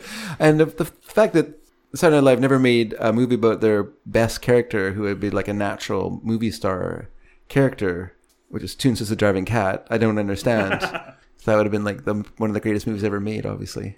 great thing about toonses was didn't overstay its welcome Yes, that's a good point.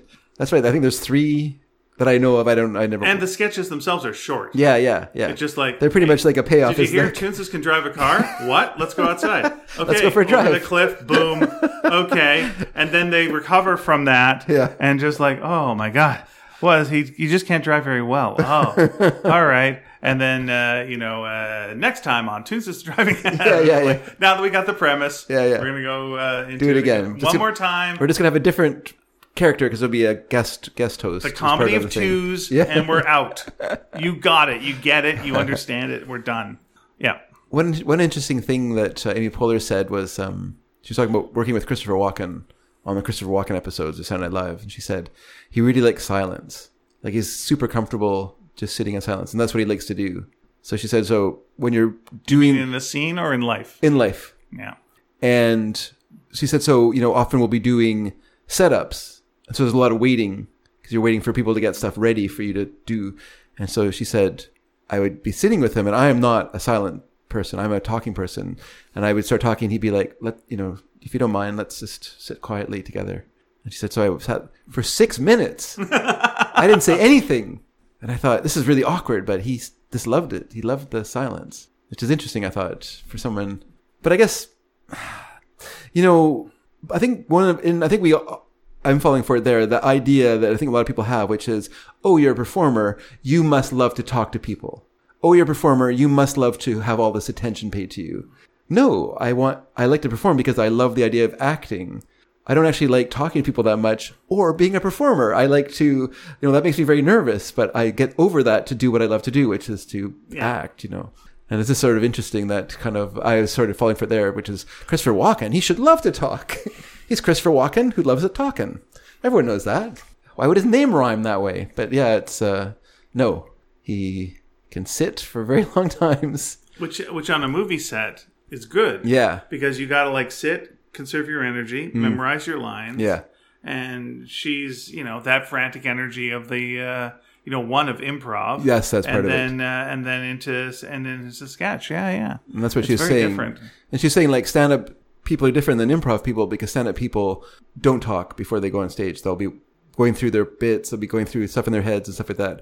Whereas improv people are doing bits already. Before they even go on stage, they're doing bits together because they want to take that energy with them onto the stage and just keep on with that flow. But stand up's different. You're just like preparing, you're thinking of your your jokes, you're trying to remember your s- your set Yeah. and you're going through it, you know, walking back and forth si- silently and stuff like that. And it's interesting. Uh, there's the different uh, muscles that are being used by performers. I find it fascinating. And then as she went on to do Parks and Rec, she became a better and better actor. Till like by the end of it, it was like, wow, Mm-hmm. really, it's really good. Yeah. Uh, she was talking a little bit about is it called Wine Country?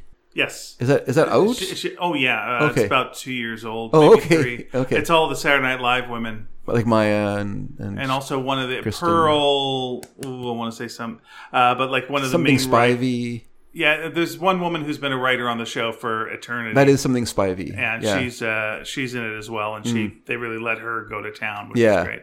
because she mentioned her name because she was talking about they were talking about the Long Island girls or Long Island ladies that Maya and her would do. Yes. and she said, "Oh, that that woman wrote a lot of the stuff," and so and she said, "You should have her on the, the show because she'd be real." Oh my gosh! And they and I'm sure they immediately went, "Oh shit! Why have we not?" uh, Paula Paula Powell. Oh, okay, no, that's not the name that uh, she was ta- she had mentioned. She was also on a show recently that was about a girl group that got back together now that they're older, and she Okay. is definitely she was the older one in the girl group at the time, and now Yeah. she's quite a bit older. Okay, okay, Yeah, and they kind of play that. yeah, yeah, yeah. She's the Jerry Halliwell of the uh, the, the group. Was Jerry Halliwell the oldest? Of She was the oldest of the Spice Girls. She had already had quite a bit of experience. She'd done some skin mags and stuff like that. Uh, you know, just trying to find her way to fame. Yeah. And then, uh, yeah. But I was reading an article about Spice Girls, and they were talking about the one one of the big reasons they broke up was that she and Mel B, Melanie Brown, were in a relationship for a long time, and when they oh really? broke up. Uh, it broke up. Like Jay Halliwell left left the Spice Girls because Mel B started going out with someone else, and uh, and uh, without telling her, I guess, sort of cheated on her, or did cheat on her, and then uh, Jerry Halliwell left the group, Oh, and that was that. Because really, although she wasn't like she's one of those people that weren't like the best singer, wasn't the best dancer or anything, but just had that sort of media, you know, new uh, understanding of uh, of of- of how to like connect to people and someone el- someone else was talking about them a little while ago, and they were saying what made them really interesting was they were your friend. They weren't singing about boys. There were some love songs and stuff like that, but a lot of the songs are about being friends with other, you know, being like girl Yeah. friends, friends together. Were and so that that connected them to their audience in a way that's different than say how the Shangri Las would have connected to their audience in the '60s sure. and stuff like that, where they were more like a gang, like a gang of girls, but they would have been you would have been against them. You would be fighting over the boy with those with those girls. The Spice Girls didn't present themselves that way to their audience. They presented themselves as like this sort of inclusive uh, thing that you were going to be part of, which I thought that was interesting. Because One Direction kind of did that as well with their act. They kind of created like this relationship with their fans that wasn't. I mean, obviously there was like you know love for the boys because it was girls loving boys and boys loving boys. But there was also this sort of sense of friendship, like an understanding between them that, you know, oh, they love so and so. Louis loves um, this. He loves going to Nando's. It's- you know, Liam is clumsy and he's the, this kind of character. And everyone had their, you know, and they had this connection to them that, that they, they really kind of fed to their audience, you know. And I don't mean that in a, in a cynical way, but I think in a way that, that was, and, and that, that was also part of although the girls obviously discovered the horrible truth when they when they made the terrible mistake of seeing them here in Vancouver and then going down to Seattle to see them the next night and all the jokes were transported to Seattle and you know everything that they heard in Vancouver was said to the audience in Seattle and they're just like this is a ripoff what do you mean they're the best audience we were the best audience last night in Vancouver That'd be funny if going to Seattle and just like, boy, Vancouver was great. and I'm just like, dude, that would have been awesome yeah. they would have got a, they got a cheer from two people in the audience Woo! Woo! Fatfair! We were at your show last night. Don't listen to them. They're from Aldergrove. What? No, it's close to Vancouver. But it's not Vancouver. what what happened. Actually, what's kind of funny. What this is so it was announced that one one dimension, one direction, we're going to tour. Uh, As I used to call them, One Dimension when the girls were younger. So I Yeah. thought that was hilarious. But anyway, um, it's One Direction we're touring. Girls were very excited. We got to get tickets. We got to get tickets. So Mary's, uh, you know, with my credit card in hand, phoning. She's got Ticketmaster going. It's not working out. So then she's like, "Well, we'll go to Seattle." We'll go to Seattle. So she she gets Seattle, you know, and she buys tickets for the Seattle show. But no, Vancouver's working, so she gets tickets for both shows. She bought tickets for Vancouver and Seattle Okay, with her own money or with your with my own money. And then uh, wow? Okay, and then uh, nice dad. I am a nice dad. I'm a water off the, a duck's back dad. So then, um, uh, what? But what was really great? I mean, this is it's, you know, it's a waste of my money, great. But anyway, it was great because it was like a, a year, a year and a half before they, they bought the tickets before they even got to town. Like this show when the co- t- tour was announced and stuff, and then like, all the tickets were sold out, you know. And so by the time they came, Mary was kind of over it. Mary was one directioned out. Yeah, And she did go to the Vancouver show and she enjoyed it, but she didn't want to go to the Seattle show. And so even and, and her friend went to it. And I think we sold two of the tickets. She had bought four tickets, and I think we sold two of the tickets to some other people. And so they went they went to the show in Seattle. And Mary was not, not interested in going because she was kind of over it. That's sort of funny. She did come with us, but she just hung out with Lisa and I. We just did a little, you know, we went to a museum and some other stuff while we were in Seattle. And uh, even her friend went and uh, and had fun at the the show. I just thought it was kind of amusing that Mary was over it by that point. It just seems like so weird yeah. that you have TikTok, to TikTok. yeah, you got to base your life. Like, how are you going to feel about something a year and a half from now? You know, like, am I going to love? I'm still going to be in love with Louis. Yeah, I hope I like Mike Birbiglia by the time I see him in January. I think you will. I think I'll be fine. I think your I think your tastes are a little more set now. isn't One it? thing I'm happy about is that it's actually going to be like a full show and not just uh, stand up. I was happy going when it was just stand up. Mm-hmm. Yeah. But now it's his uh, his new show. Please stop the ride. Yeah, you mentioned that. which is uh, hey, it's good, stuff. Well, that's good. Yeah. Though I, here's I'm the happy weird bit for is you. because it's kind of autobiographical stuff. I feel like I haven't seen Old Man in the Pool yet. Hey, have I missed a chunk of life? That uh, will I be able to catch up? Will I understand? How old's your daughter? Oh Yeah, my yeah, yeah, gosh. yeah. That's true, actually. Yeah, because stuff's happening.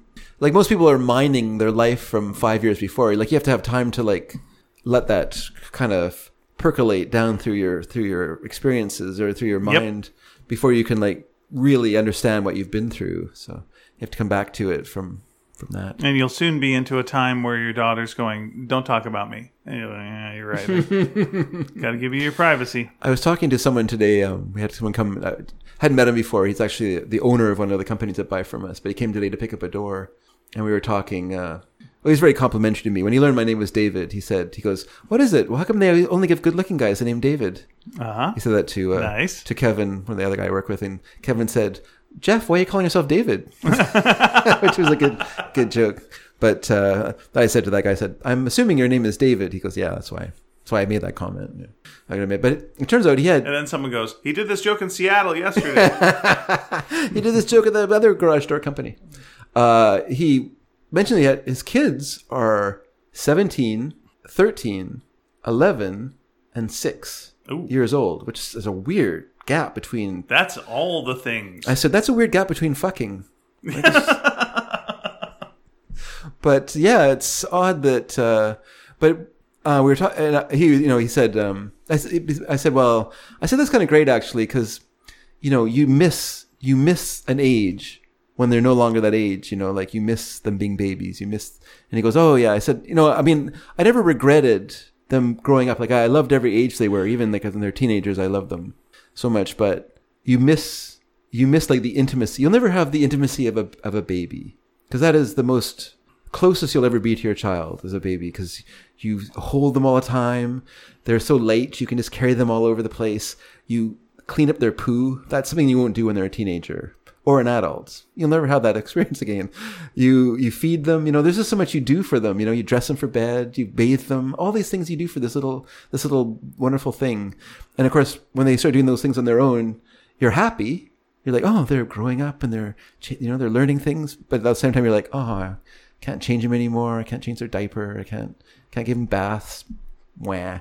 So this this person has like stretched it out. So brilliant. Yep. He's got this 17 year old. He's got this crabby 17 year old who doesn't talk and goes out at night and doesn't, you know, and then he's got, you know, a- a 13 year old who's just starting on that voyage and that's pretty exciting as well. And you got 11 year old who's on the verge of that, you know, and then you got a Not- six year not old. quite there yet. Yeah, and then by and then by the time the six year old's getting like older, Yeah. uh, then the, the the oldest one's going to be having kids. Now you got grandkids. We can, we can work this uh, system out. Sure, you know? sure, sure. Well, there's only you're- four of them. Like, I always, Yeah, but now you're babysitting for your grandkids, and when I see, um, when I see, uh, a family of about 10 people, I always joke, uh, that's not, a, that's not a family. That's, that's, those are employees. That's what, that's what you get when you have 10 kids. You know, there's the, the ones at the top, they're looking after the ones in the bottom. Yeah. And they're all working on the farm or whatever together. yeah, you know? basically you go like, got a farm, huh? Because if you don't, what are you thinking? What are you thinking? Why do you need all these people? Yeah. What do you Why need all these? do you need- What do you need all these employees? Right, and then you end, like invite some of them in and tell them there's layoffs, and it's like, oh, that's rough. Too- Sorry. yeah, we're gonna have to let the twins go. Yeah, we had this uh, avian flu, and all our chickens are dead. Like uh, we can't afford you guys anymore. We are have to let you go. Yeah, well, no, we're giving you to a family up north. You're gonna run and play, and like they're not gonna run and play. They're in a better place. Where did your kids go? They're in a better place. Yep, just let them off in the woods. That's right. How come I heard ten shotgun blasts yesterday? Phil? Oh, jeez. Yep, there you go. That's that's the too far. I'm happy. That's to the go kind there. of joke Sarah Silverman's not doing anymore. eh? That's right. Mm, so I feel I I missed that part of part of her act. I like that. I like the too far. That's why I'm such a hit at parties. I can't remember her ever saying, uh, you know, just like complaining about audiences being too sensitive.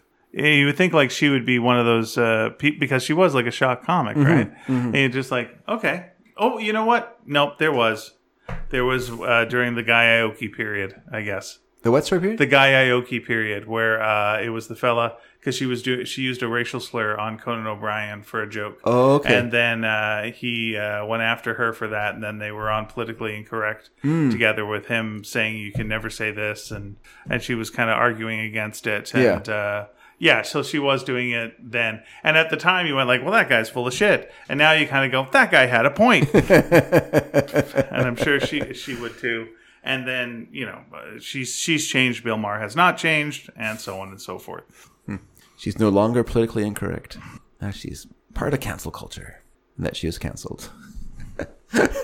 She she was she was not. Yeah. Oh, ah, Bill Maher. It's so weird thinking I went to one of his shows.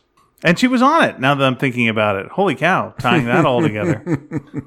That's interesting. Huh. She, she's so good in uh, comedians in cars getting coffee. Oh, is she? I've got to watch that again. Then. Not that she's not that she's necessarily hilarious in it or anything like that. Because weirdly, one of my all-time favorite guests on that is um, Alec Baldwin. His first appearance, I thought he was really funny. So I'm always like, whenever I hear that he's like a jerk, I'm always like, oh, that's too bad. 'cause he's kind of funny on that episode of comedians in cars.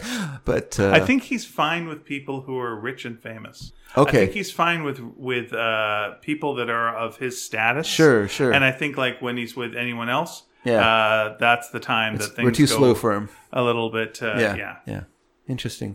Yeah, I guess you worked hard. You worked hard to get there. I guess so. Might as well enjoy it. Sounds like he's really enjoying it.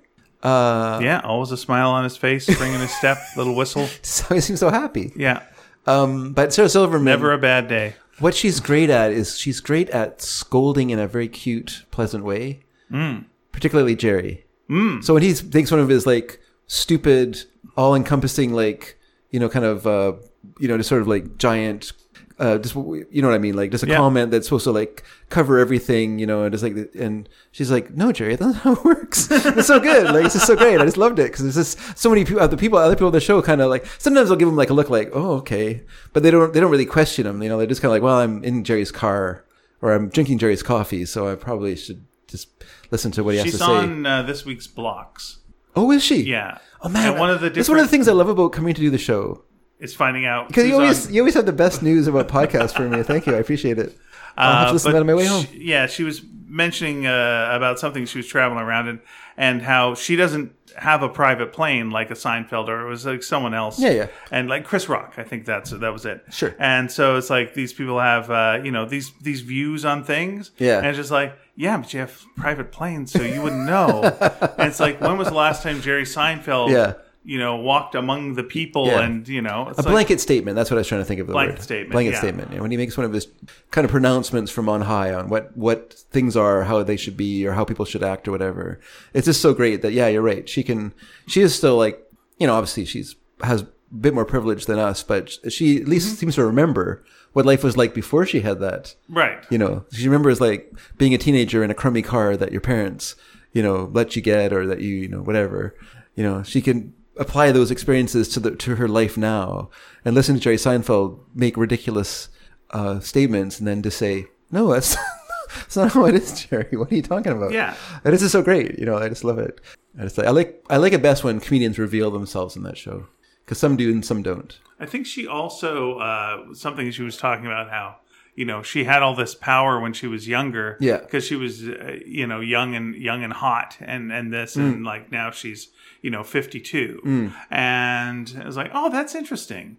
You know, because I never, I always think like everyone gets kind of more powerful o- over time, and I'm like, that is a certain power Oh, that, yeah. Oh, that, d- diminishes for her, Yeah, yeah. uh, in terms of work. she's and talked whatnot. about it. Yeah, she said that before. Like she said, I want to.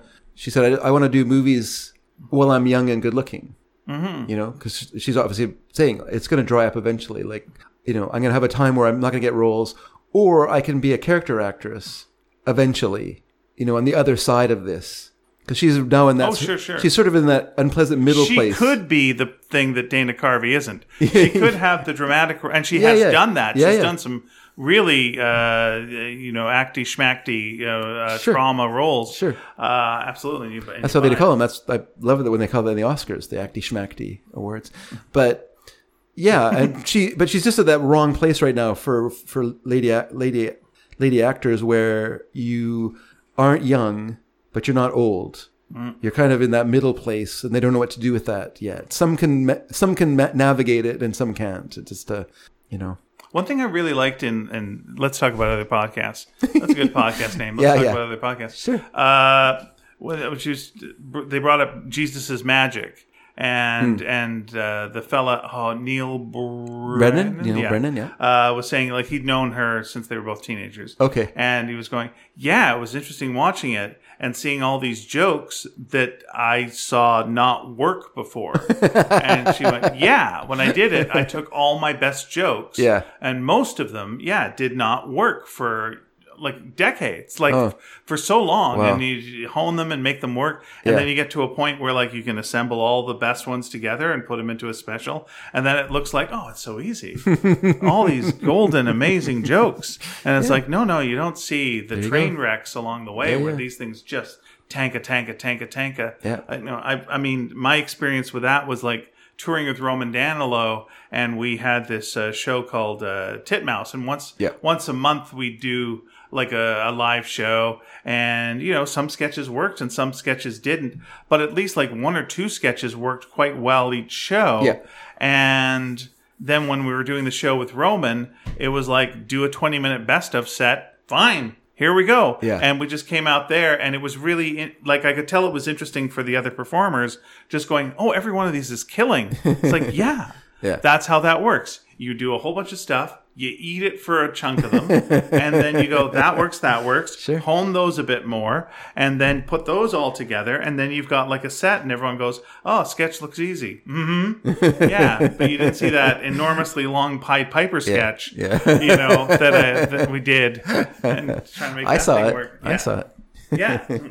I don't even remember the premise behind it, but I remember I liked it at the time, but Yeah, I was yeah. like, okay, all right, keep going, keep going. Yeah, And yeah. luckily I had performers that were committed to the bit. That was a fun. That was a fun uh, format. That show with the stand up. Oh, I know what it was. The the the the, the concept was that uh, you know the Pied Piper was like, "Give me your money," you know, because I got all the the rats, and they're like, "Oh, we don't we don't want to give you the money." It's like, okay, well, I'm going to take your children.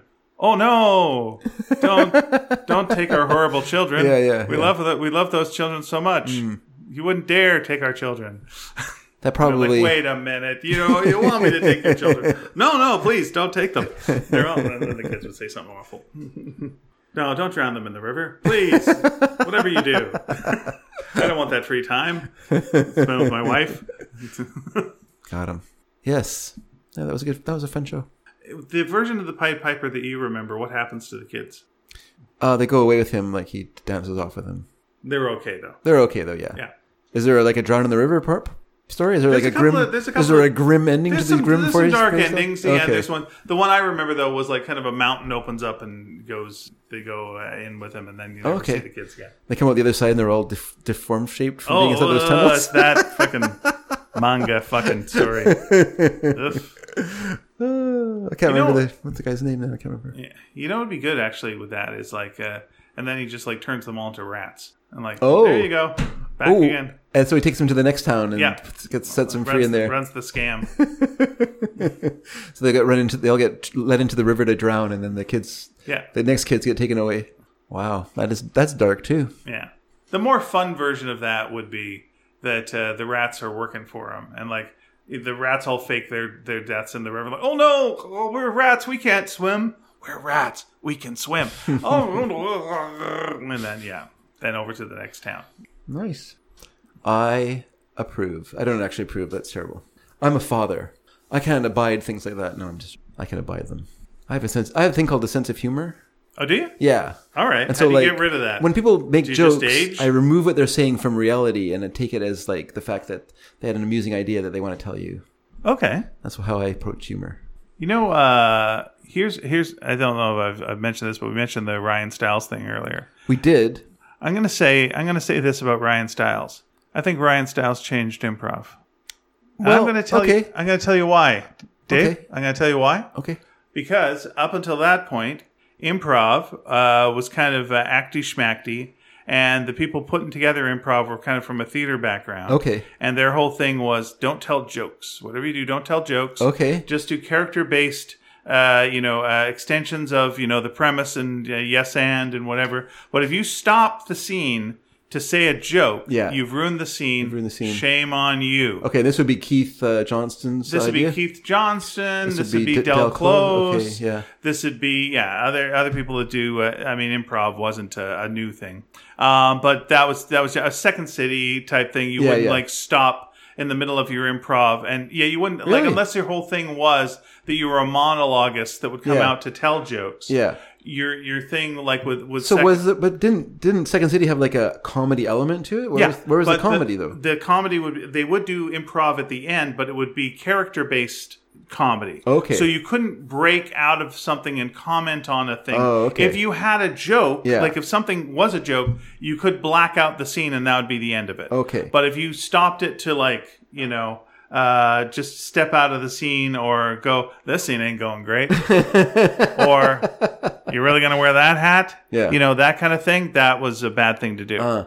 Whereas I think like uh, Ryan Stiles uh, didn't come from a theater background like a lot of people in theater sports did. Yeah. Uh, he came from a stand up background and so had this kind of jokey style. Yeah. Hmm. And then uh, he would tell jokes and they would work. And the other people around went, anyway, this this works. and then the same thing with like Colin. Colin, you know, uh, would be a very good character actor and very and very committed to bits, but wouldn't be opposed to joking around as well. And so the Vancouver style uh, started to be like, oh yeah, you could step out, you could joke, Mm-hmm. you had a little bit more flexibility, and that became the Who's Line style. Yeah. Uh, and that definitely, I think, came from Ryan Stiles. And I Okay. think so he changed, you know, uh, improv and He doesn't get enough did credit for necessarily that. change improv, but he added an, a branch to it. Well, I mean, what's art but adding a branch to Yeah, things, yeah, you yeah, know? yeah. Uh, Every type of music is But I adding just mean a like branch to an old you can type of still music. have like serious, you know, scene scene based or character based improv, but also we now have this extra element of the sort of fun theater sports idea of of the you know the humor being p- a big part of the the scene Mm-hmm. and stuff. And the reason you do a blackout is because it's not going to get any better. Just stop it, stop it here, and let's not drag it out any longer. That was a weird thing. Whenever, yeah, when I when I do like a Second City type show and I do the improv set at the end, Yeah. how often you know you do you do something, you get a laugh, and then immediately blacks out, and you're Okay. like, "There's more to it than that." No. we can go to the second level. Nope. All right, call it. the lighting, the lighting technician just makes the choices. Yeah, that's it. That's it. That's it. that's kind of weird. Actually, the lighting lighting technician is allowed to make editorial choices. Well, they're they're you know part of part of it. I guess so. You know, when I was doing theater sports, definitely the lighting and especially the sound person were were improvisers in their in their own right. Yeah, and, yeah. Mm. You know, knew as much as we did, and so there we go. So you trusted their their blackouts. Generally, up until a certain point. How do you mean up to a certain point? things got a little things got a little shaky like later Oh, in the okay. later years for Okay. me. So Okay. and then yeah, then I was like, ah, mm, okay. You didn't Okay. you didn't like it so much. You felt like they were I wanted to go in. A, impeding impeding. I the- wanted to go in a bit of a different direction sometimes. And Yeah. Yeah, sometimes they'd like you know go in another way and. yeah, we disagreed, and then I artistic. left the company and I went and did other things. Yeah, yeah. and that's fine, as as it should be. Sure, sure. Well, you have stated that you don't think people should stay forever with a company, so No, I don't.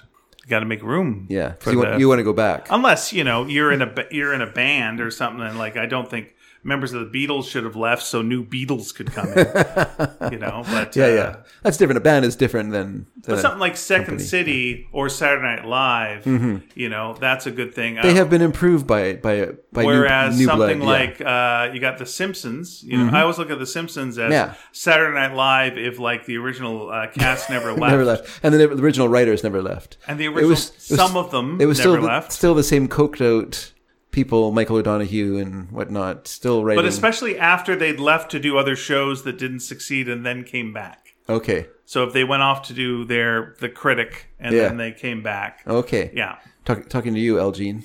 Well, that's a- wow, you really gotta like, you really gotta put a pin in it there, put a point up, fine point on it. Yeah, I guess so. Yeah, it's an interesting experiment for sure. I like I said, I have no problem with going too far. Um, It is weird watching the new shows now. Yeah, and I, again, I'm I'm, not- I'm, I'm not too very familiar. not into saying things now aren't as good as they were back in the day, especially Mm-hmm. with stuff like Saturday Night Live. why do you want to tell the truth? Yeah, well, it's because there's more to it. Because that because the truth would be I was uh, joking. Mm-hmm. you would say that anyway. You would say that anyway because like everyone feels that way Yeah, yeah, about yeah, of new course. stuff. But I think just uh, I, I think there's an element to and people when they talk about the Simpsons now, uh, hey, they were talking Simpsons. and there's nothing you can do about it. You know why? That's right. Because one of the hosts is in Japan Both of them now. are. Both- oh, one of them- oh, sorry. So, we- So, so, yeah. they can't hear us there. Yeah, one of them is. Um, it's a good podcast. You should listen to, to, to Talking Simpsons. But when whenever people talk about the show, they usually talk about either the voices Yeah. being a little bit like older now Yeah. and not f- sounding quite right, Yeah. uh, or the writing. But I think they don't talk about the animation that much. Okay. and I think the animation is so stiff and puppet like now. It, it, it looks like you know it does. It looks like puppets. It looks like you know when I used to work on CG animation, and you could only do certain things and have the heads move in certain ways. Whereas if you look at like old timey Simpsons, it was so loosey goosey Yeah, yeah. and flexible, and there's a lot more heart and weirdness to it. And Certainly they don't was have that weirder, yeah. anymore. Okay. they have they have less control. Yeah. it, it's it's. I love the old squiggly lines of the the original the Sure, original season sure. of Simpsons. Yeah, But I mean, like seasons four or five, whatever, a lo- a lot of weird twists and turns and weird faces. Yeah. And and to express emotions to a greater extent, where you can't really get that now. You can't get the comedic exaggerations of the face. You can't get the weird physical things. Everything's stiff. Uh, and I guess this is think all CGI now, is it? it's yeah, I guess so. Yeah. I mean, I know Done it's made- dig- digitally. It's digital. see, It's like digital two to two two Yeah. D animation. Yeah, yeah. So there are there are definite limitations on you. I mean, it looks slicker, but it also looks more hollow. Mm-hmm. Yeah. and and because it looks more real, and s- uh, you you lose something. You let you lose the emotional connection with it that you have when it's like it's kind of sloppier. Yeah, and yeah. all over the place. That's too bad. that's interesting. Yeah, because like South Park is digital now, but they took the they took the obvious trouble of like making it look like it was still pieces of paper.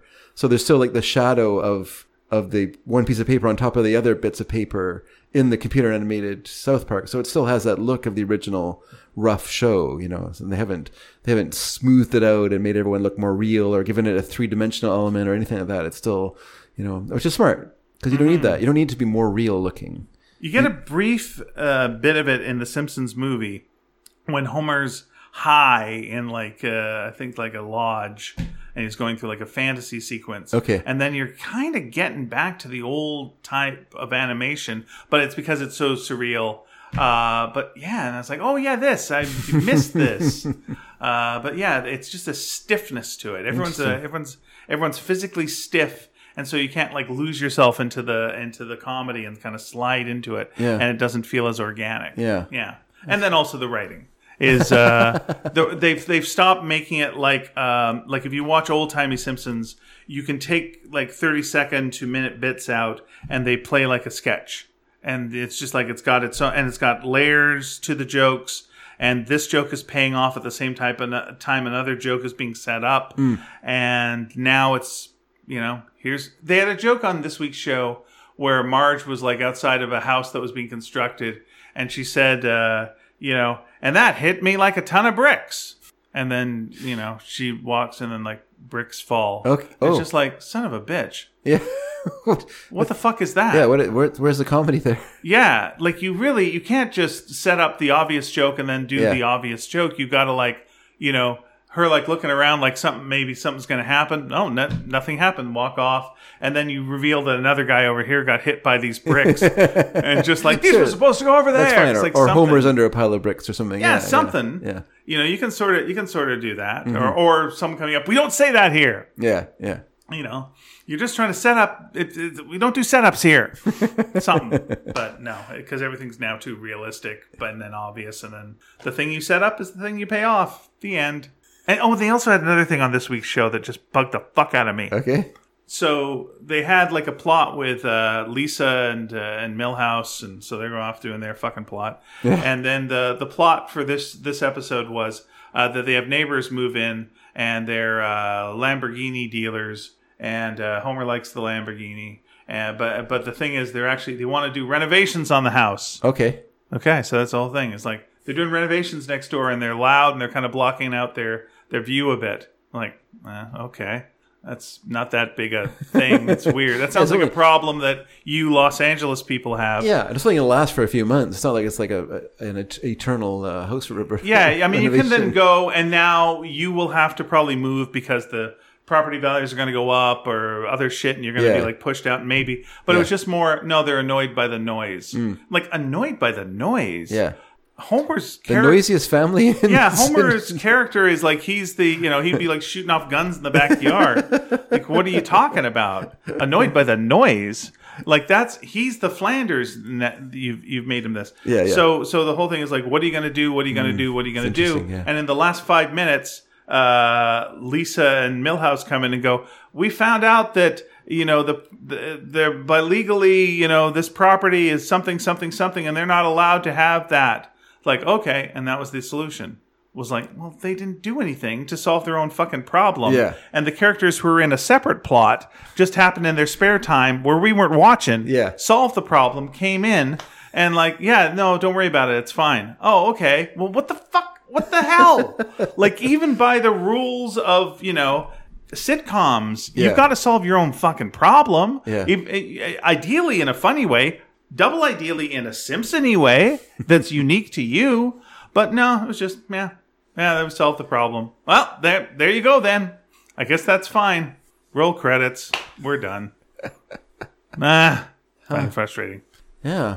I more I- jokes please I will admit I watched the animated short that was on Disney Plus about the baby Maggie. Is Maggie the baby? yeah Which which one was that I don't. It was something within a uh, like a something Daycare? to do with. Uh, I think it was a play play play area in a park. oh okay yeah yeah The first one, I think, when Simpsons first moved to The first one was uh, and uh, it was at the Ayn Rand uh, uh, Tots Center, and the Okay. second one was the one you're talking about. Okay, okay. Where she falls for a guy with a bow tie, I think. yeah okay Yeah, there's been many more since that have just been tie-ins to Disney products. oh really Yeah, there's one with Loki. There's one where uh, like the Bart gets it's welcome to the family basically, and you know Bart meets the villains and other shit happens, and I think Lisa becomes a princess or some some stuff. Anyway, how what did you think of the thing you saw? what was the thing I saw Oh, you said you saw Maggie's thing in the park. Oh, the uh, it was, it was terrible. It was terrible. Yeah. Okay, I was not. Great. Yeah, don't disagree. Uh, uh, by the way, I, wa- I looked at um, that uh, short that you were talking about, the Reluctant Dragon one. Oh yeah, yeah. Yeah, that was that was pretty cool. Did you watch like the whole thing with Yeah. Robert Benchley and stuff like that? Yeah, watch the whole thing. Yeah, that's great, isn't it? And then I was like, I wonder if Benchley's in any way related to Jaws. Uh, guy. Yeah, that's his grandson. oh, is that right? I didn't know that. Yeah, Peter Benchley Interesting. is his Yeah, yeah, grandson. Interesting. Yeah, he had he had a you know he was a New Yorker writer, Yep. uh, and then he um, Quality magazine. Good cartoons. good cartoons in the magazine. Yeah, very famous for his cartoons.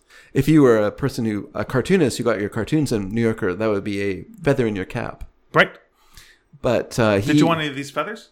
do you have There your, you go. you can put them in your cap. Okay. uh, he yeah he, you know he started off writing for like you know just typical of that time period there were other there were other magazines that were like humor magazines there was judge magazine and one called life magazine which wasn't the later life magazine but a humor magazine called life which he because he wrote for like he went to like a fancy university or college in the states then he, he wrote for the humor magazine there and so then he started doing it in new york The conceit was he was recognizable to everybody who was at the Disney lot. That's the thing because then he um he was part of the Algonquin Roundtable. Yes. But then later on, what the New Yorker they did like a Broadway show. Like a lot of people there were like, "Well, we're funny. Let's put on a Broadway show." So they like wrote a bunch of sketches and they Oh wow. and he did a he did one called the Treasurer's Report, which was like this very nervous person trying to read this report to a, a unseen group of people at the Masonic Lodge or whatever, and it was very popular and and and he got attention from Hollywood, and so they brought him to Hollywood, and he started doing these little shorts like how to sleep or How to sleep, I know. how to you know what you know sort of these sort of things like that, and then he's also started acting in movies as well, like he's in uh, the Hitchcock film. Foreign correspondent with Joel Joel McRae. He plays a Oh, never seen reporter. that one. Oh, it's a very good film. Very Okay. good film. I think I just bought it on DVD at from Value Village a little while ago because I like it so much. And uh, yeah, so so that you know, so he was ki- he was you know kind of well known at that time as a humorist, you know, a radio personality. A, he wrote he wrote forever. He wrote uh, hu- a humorous humor column for the newspapers, and then also he did lo- those little movie shorts, and he was in movies and stuff. And yeah, he's quite. I think he's quite funny in that film. Uh, did you notice that that young guy's uh, uniform? Oh, they look like Nazi. Yeah, it did, didn't it? Yeah, very It weird. was weird. It's weird. You're kind of like, this is in 1941. What's going Yeah, on the, here? the kid actually went on to do like a bunch of stuff afterwards. yeah, yeah. Uh, I don't think it's his fault. I don't. He didn't. and I really Think like it's the, on the costume. moment where it turns from black and white to Technicolor. Yes, yes. Like really looks gorgeous. yeah, yeah, yeah, Very, very, very nice. yeah.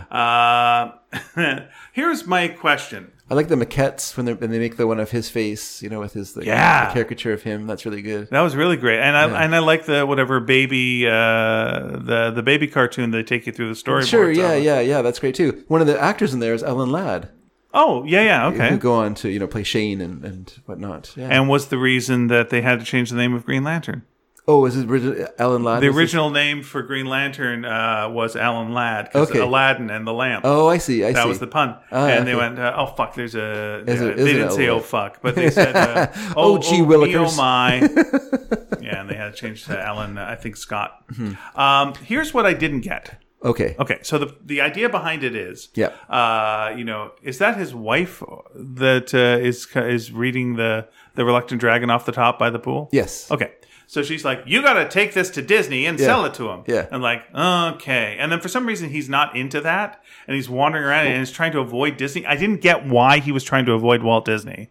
Like, I don't get that. Yeah. Like, what's his problem with selling uh, his book to Disney? I don't think it's his book though.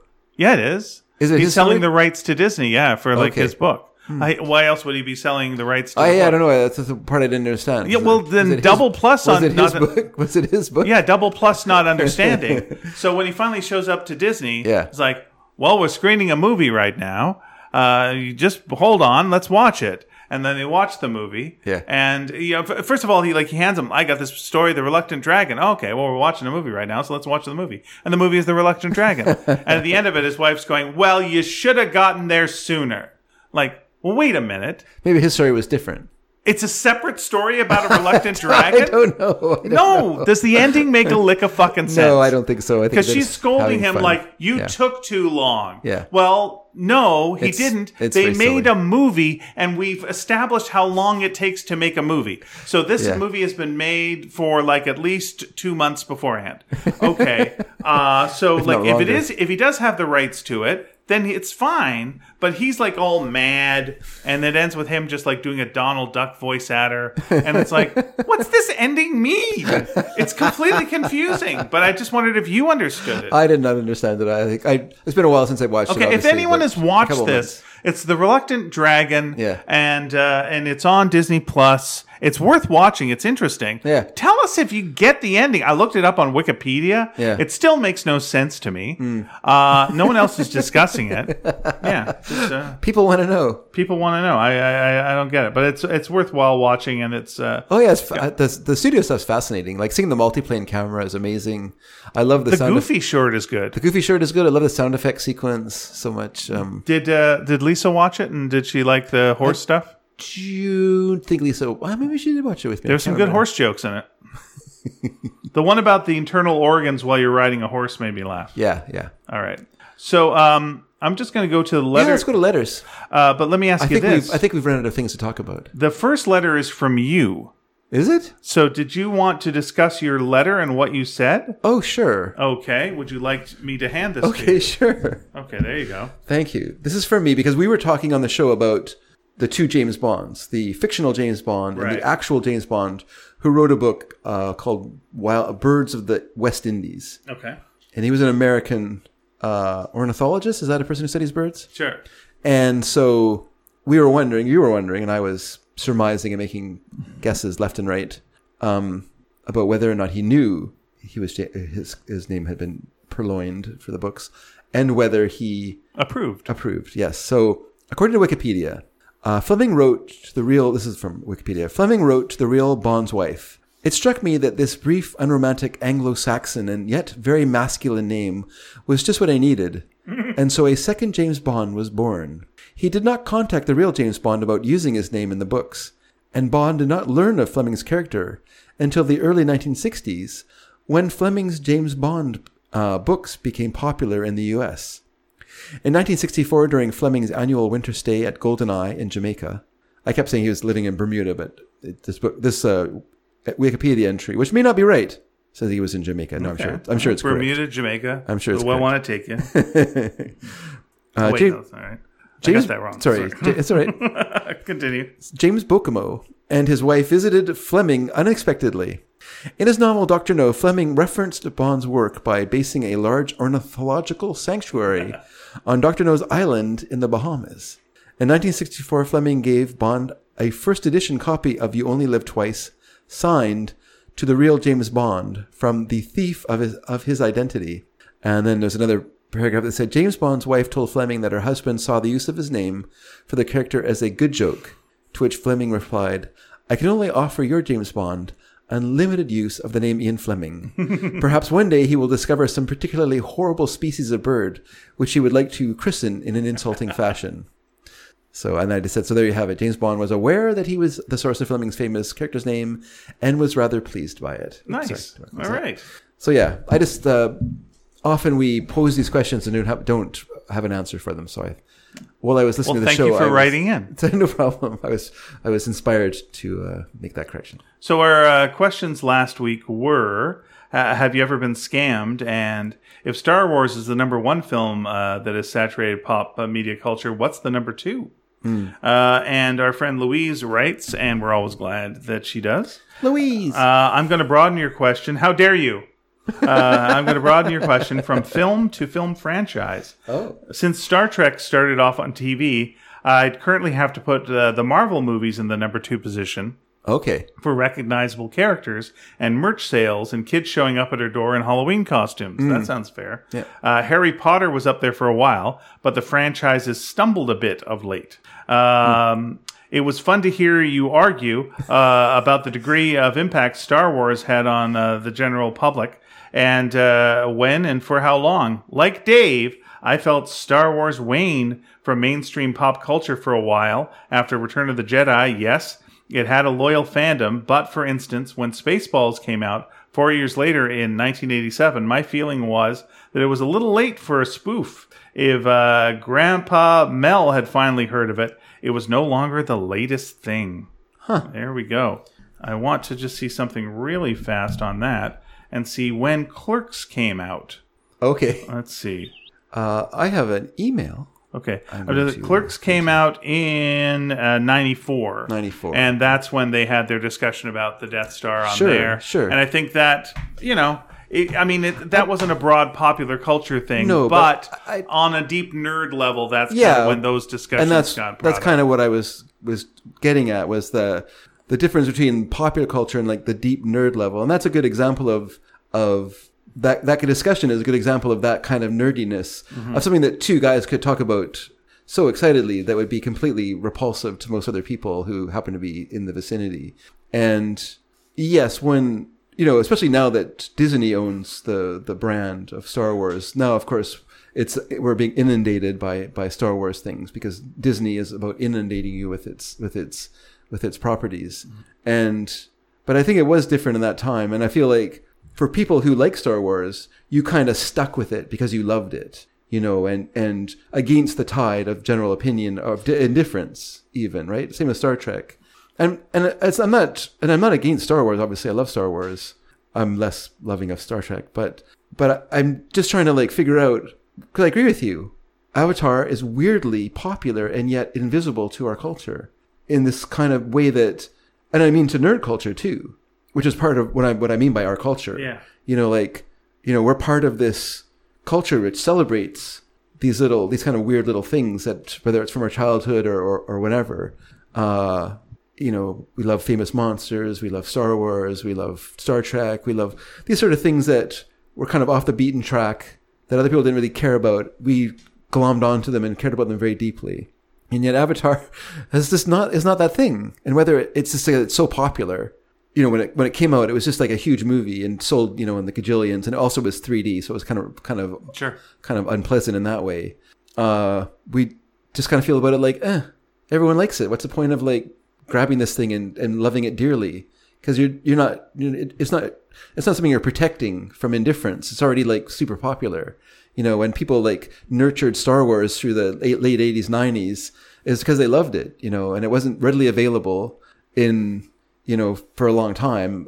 Yes, Laserdisc came out, but Laserdisc you know so it you know it wasn't it, it took a while for these things to kind of pick up steam again into the 2000s and for whatever reason spider-man whatever reason there's been this sort of slow snowballing effect of of what was once nerd culture becoming pop culture becoming sort of general culture you know and and now you know there's no there's no reason for someone to like nurture marvel you know, to love Marvel the way they lo- would have loved Marvels in, in- Marvel comics in the 70s and 80s and er, in the 90s now because everyone knows those characters. There's no there's no reason to like you share that love with everyone. Everyone knows who Spider-Man is, everyone knows who Thor is. Yeah. You know, there's no there's a few deep corners that you can you can live in if you want, but most most most of it's no- out there now for everyone to to to dig if they want to.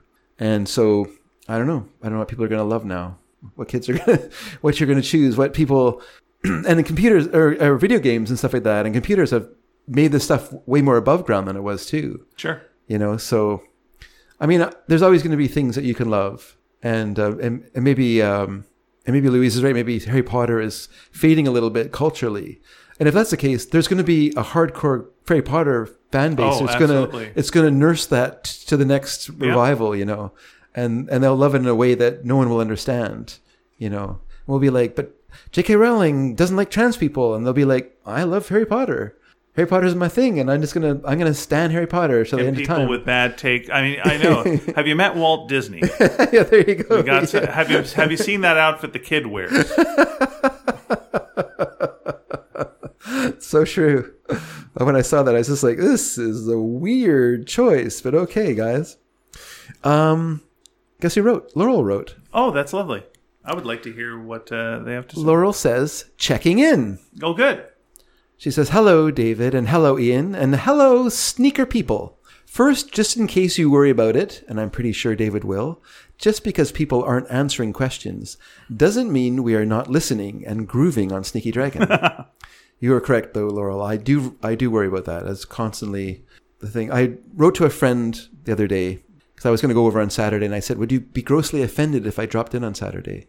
And their response was, Grossly Mm-hmm. and now I'm I'm paralyzed with fear. I'm like, does that mean they don't want me to come over? Because I was just joking, but okay. Oh, now I don't know what to do. I'm kind of lost. I'm kind of like, well, maybe I won't go by. I just won't drop in. It's fine. oh, It's fine. Um, remember that please. Sorry, sorry. I thought that was part of a whole sentence. I interrupted you to say, she says, remember that, please, and I will try to remember that, Laurel. Sometimes other life stuff just gets in the way. In answer to question one this week, I have not been so unfortunate as to have been scammed.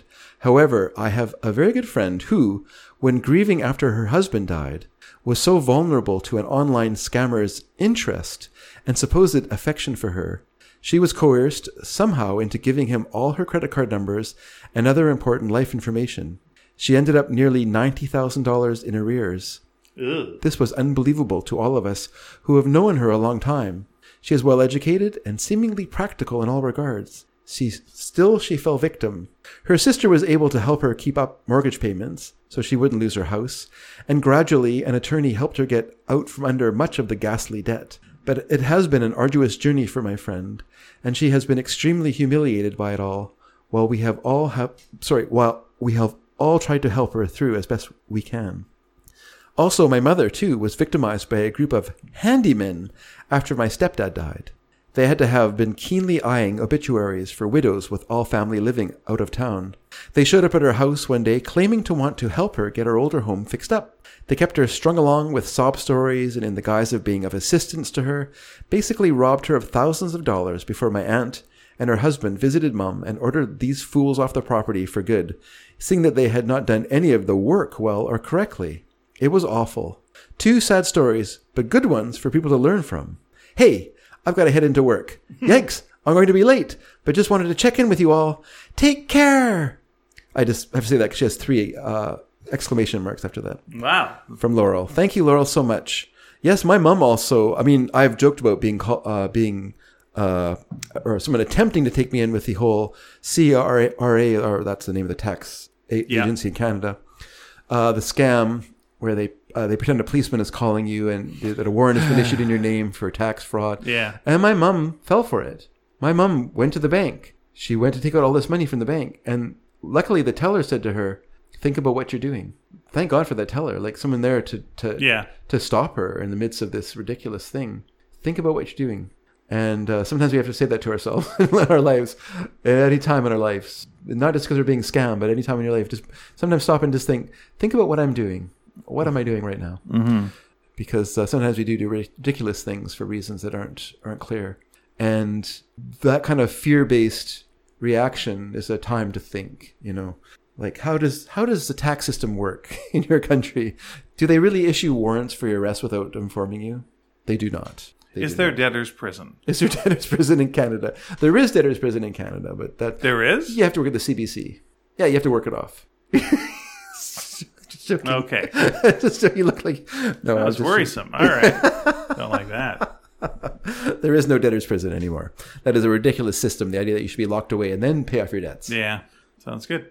Uh, I got a question for Sure. uh, this week. Uh, since it is coming up on Halloween, if you if you are in a land that celebrates Halloween, Mm-hmm. uh, I'm going to give two questions because you know sometimes there's not Halloween. Okay. But if you are in a land that celebrates Halloween, uh, uh, I hope you know. Let us know after you've like had Halloween. What was the best costume you saw? Okay. Yeah, what kid uh, dressed uh, the best? Doesn't have to be a kid; could be an adult. Sure. But yeah, what was the best costume you saw this year? Okay. Oh, I thought you said you had two. Oh, I have two. Uh, my other one would be uh, because I'm wearing my my CBC shirt. Yes. Uh, do you have any clothing celebrating the past? And Hmm. if so, you know, uh, something uh, like a retro, like an old band that yeah. you like or something. Sure. I have a Spark shirt. Oh, because of the uh, the band Sparks. No, no, the TV, or the book, the book Sparks. I'm not familiar. well, this so people know, Ian and I and our friend Nina, we worked on a book together called Sparks. We wrote, Ian wrote three of them. Nina drew three of them, and I colored three of them. They're all out there and available for you, You could to buy. just say they're three books. Uh, that makes sense. Save a lot of time. No, I I don't want pref- to be your editor. I prefer to. I prefer to uh, to dramatize. Everyone. So we're just going to use those two questions, right? yeah, I think so. I have a That's question for right. next week. Then that's fine. Yeah, I'll put it And off. we might do a mini uh, Sparks tour to one school. Uh, We will do shortly. it. We have said we will, so we better do Yeah. it. yeah. Um, so I can't confirm that because uh, Nina is right now in Japan. That's true. So Nina's I Japan, can't. Uh, But Nina also for her. agreed to it. So, there we go. so but uh, when she comes back, we'll get this settled.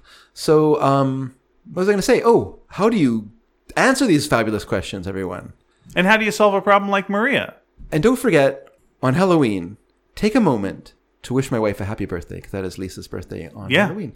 Host of the uh, Horse Mysteries podcast, which will be returning in a couple weeks when Lisa comes back from Australia. With spooky stories. from Australia, we will we will re we'll start season four of Horse Mysteries.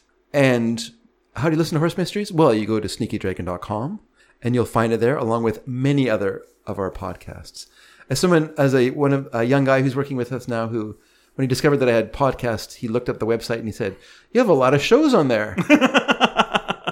so yes, we do have a lot of shows on there, and they're I'm all going on to the say website you've got a lot of nerve. you know, I got a lot of nerve, Dedrick. Uh, so you can go there to sneakydragon.com. And you know what? There's space there for you to write your thoughts, feelings, and hopes under each episode. Or you can write us an email like Laurel does. Be like Laurel. Write us an email. Everyone to be like Laurel. sneakyd at sneakydragon.com. We are on Facebook at Sneaky Dragon. We are on X, formerly known as Twitter, at sneaky underscore dragon. And we are on Patreon. So, everyone, thank you for being with us. Oh, you're pointing to me. I thought you had something to say. No, I was just saying. Hang loose, everybody. Happy Halloween. Happy Halloween, everyone. Happy birthday to my wife as well. Bye. Happy birthday, Ween!